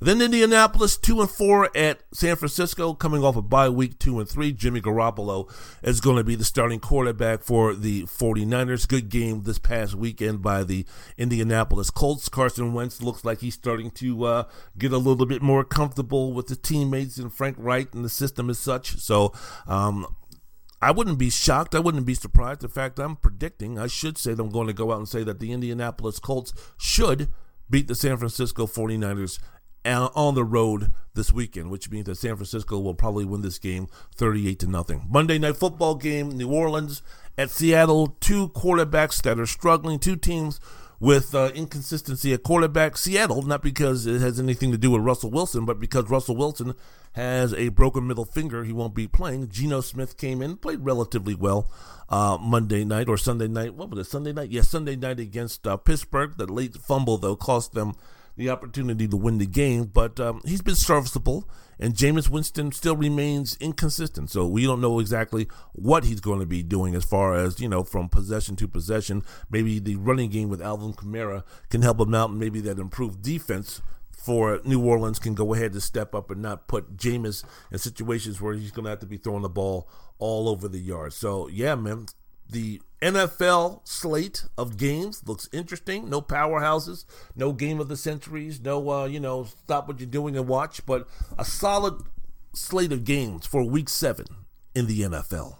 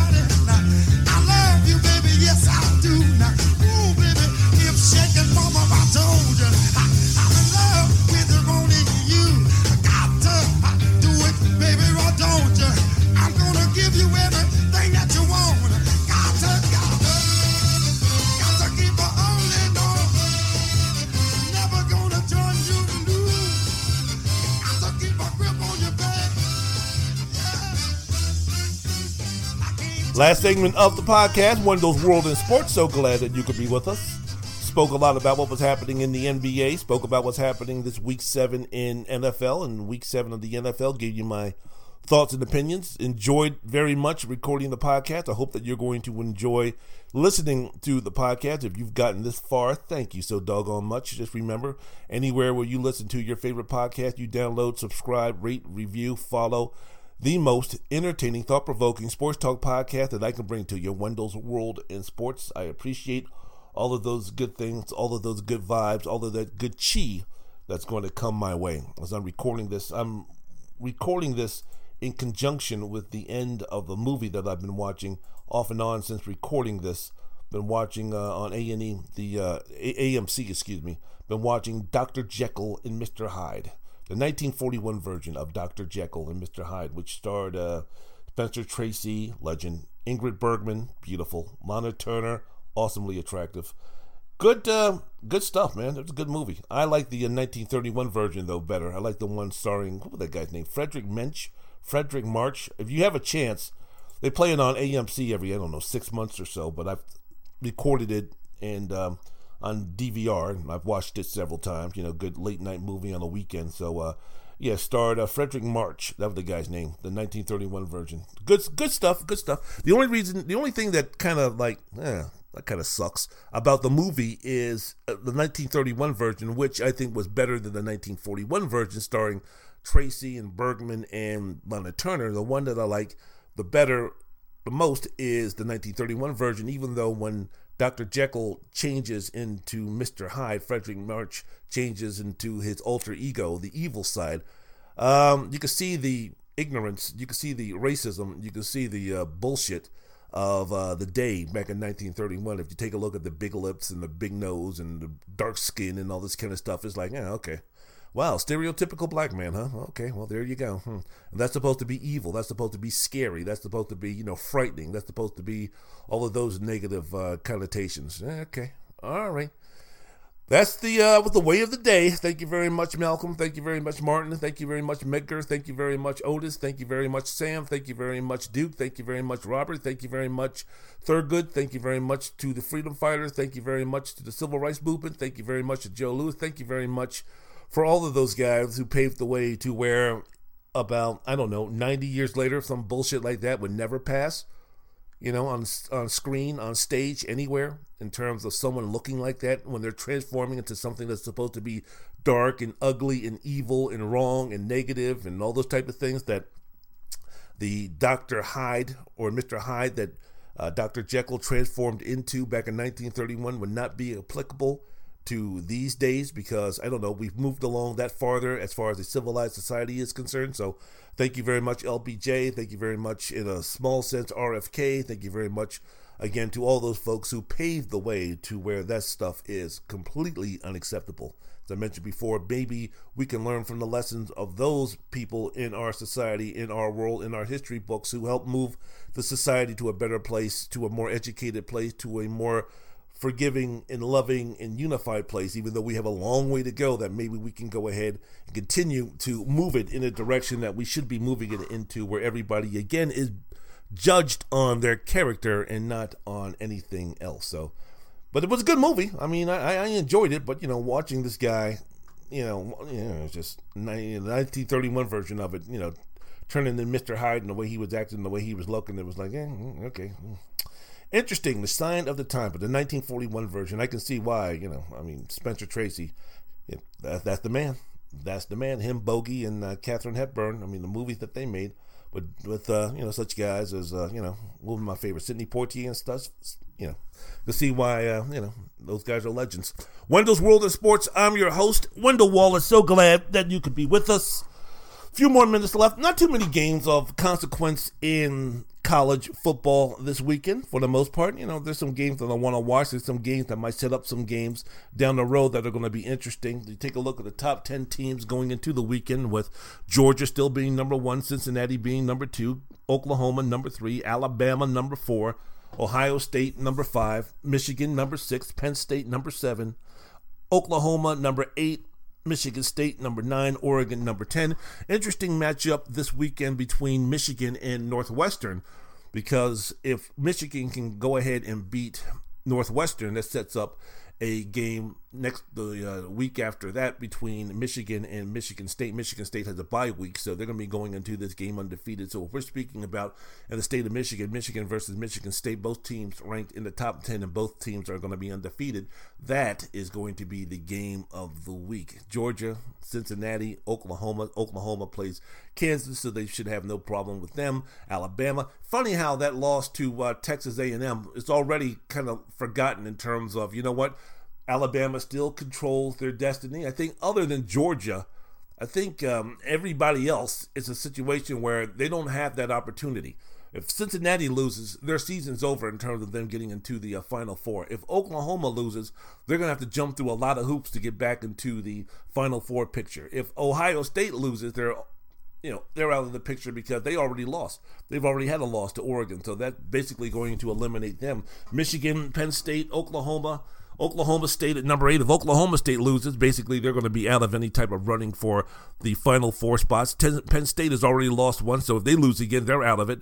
So really, you take a look, and this has always been a play. This has always been something in terms of, if you're going to lose in college football and you're one of the top-tier teams, if you're one of the top 3 or 4 teams in the country, you want to lose early. You want to lose in your second or third or fourth game. You don't want to lose. Luckily, Ohio State is not playing Oregon their 8th game of the season, to where they come into that contest undefeated and then Oregon beats them. By that measure, Ohio State's chances are much more diminished if they would have lost to Oregon, or their first loss would have been somewhere later on down the road in the season than when they did the second week of the season. Ohio State has put themselves back right into the picture, right into the mixture of being one of the top four teams. And what is it going to say moving down the line? Let's just say, for instance, that one of the top four teams that we have right now, Georgia, Cincinnati, Oklahoma, Alabama, let's say one of those teams lose. Well, let's say if Cincinnati, well, geez, man, because you take a look. If Georgia loses, they still have a strong opportunity. They still control their destiny. If they lose, for instance, if they lose to Florida, well, if they lose somewhere down the road, they'll probably fall, what, to number 3, the number 4? So they'll still be in contention, strong contention to get into the playoffs, especially if they win the SEC championship game. Cincinnati, if they lose, they're done. Oklahoma, if they lose, depends on who they lose to and how much they lose to and how they look doing it, because Oklahoma has been far from dominant this season. So if they continue just to get by the skin of their teeth, despite the fact of having a new quarterback and some of the new changes there, which adds some dynamicism. That's right, I said the word dynamicism, taking the word that I'm making up. If they go ahead and do that, then, you know, what does that leave Ohio State moving forward? What would that leave of Michigan moving forward? What would that leave of Michigan State? I don't think Michigan State, I really just don't think Michigan State or Oklahoma State has the juice to continue what they're doing. I really don't. I mean, Mike Gundy, he's always doing this kind of nonsense every couple of years. He's always going and putting himself in a position, and then he'll lose to a team where it's kind of like, you got to be kidding. And he'll lose in a way like 38-36 or some nonsense like that. Every time we might get a little bit like, hey, when it comes to Oklahoma State, they'll go ahead. They're playing Iowa State this week. I wouldn't be shocked at all if Iowa State beats them. Would not be shocked at all. And even if Oklahoma stumbles before their rivalry game against Oklahoma State, I would still pick Oklahoma. That's just the way it is, man. That is just the way it is with Oklahoma State and Mike Gundy. Don't trust them. Never trust them. And I just don't think him. Mel Tucker did a great job at Michigan State, but them and Oklahoma State and Michigan State do not believe in. Where did it leave Oregon? I don't know with Oregon in terms of moving forward. What did it mean for the Pac-10 to have? Look, you have the SEC, you have a non-Power 5 squad, number 2. You have Big 12, number 3.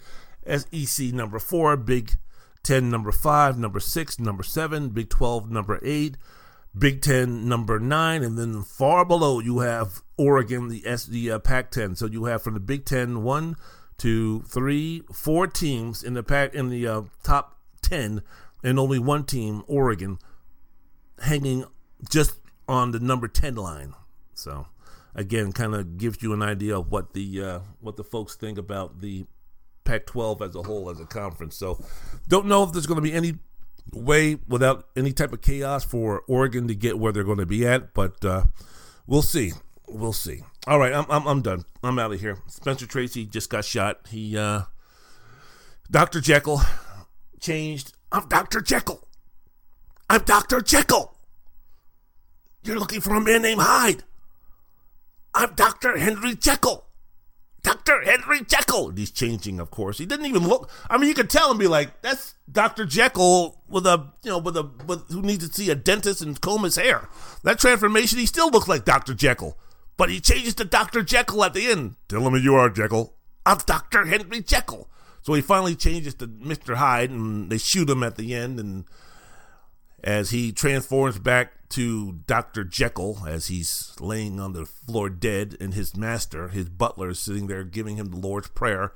It is now over. Yes, so the movie is now over, which means that this podcast is now over. Going to end it with the greatness of Otis Redding. Going to be taking a look at, you're going to be listening to Try a Little Tenderness, Monterey Pop Festival.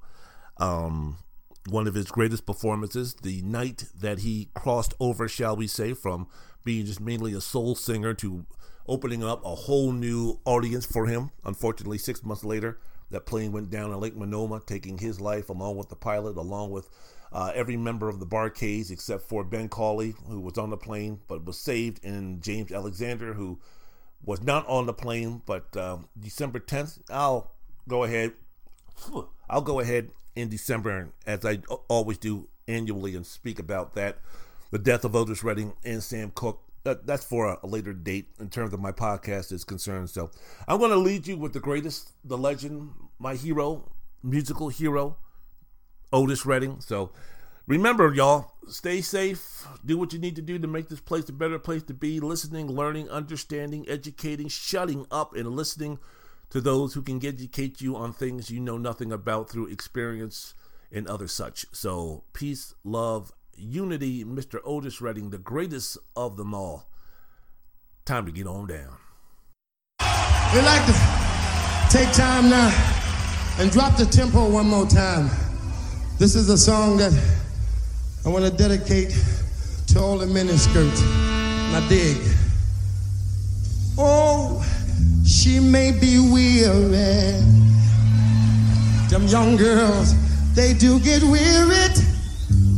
Wearing that same old miniskirt dress. Yeah, yeah, yeah.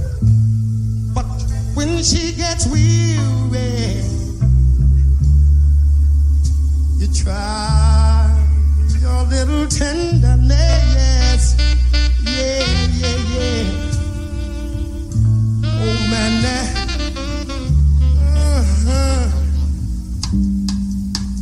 I know she's waiting, just anticipating for things that she'll never possess. No, no, no. But while she's there waiting, try just a little bit of tenderness. That's all you got to do. Now it might be a little bit sentimental, no, but she has her griefs and care. Yeah, yeah, yeah, yeah. But the soft words, they are spoke so gentle. Yeah, yeah, yeah. And it makes it easy.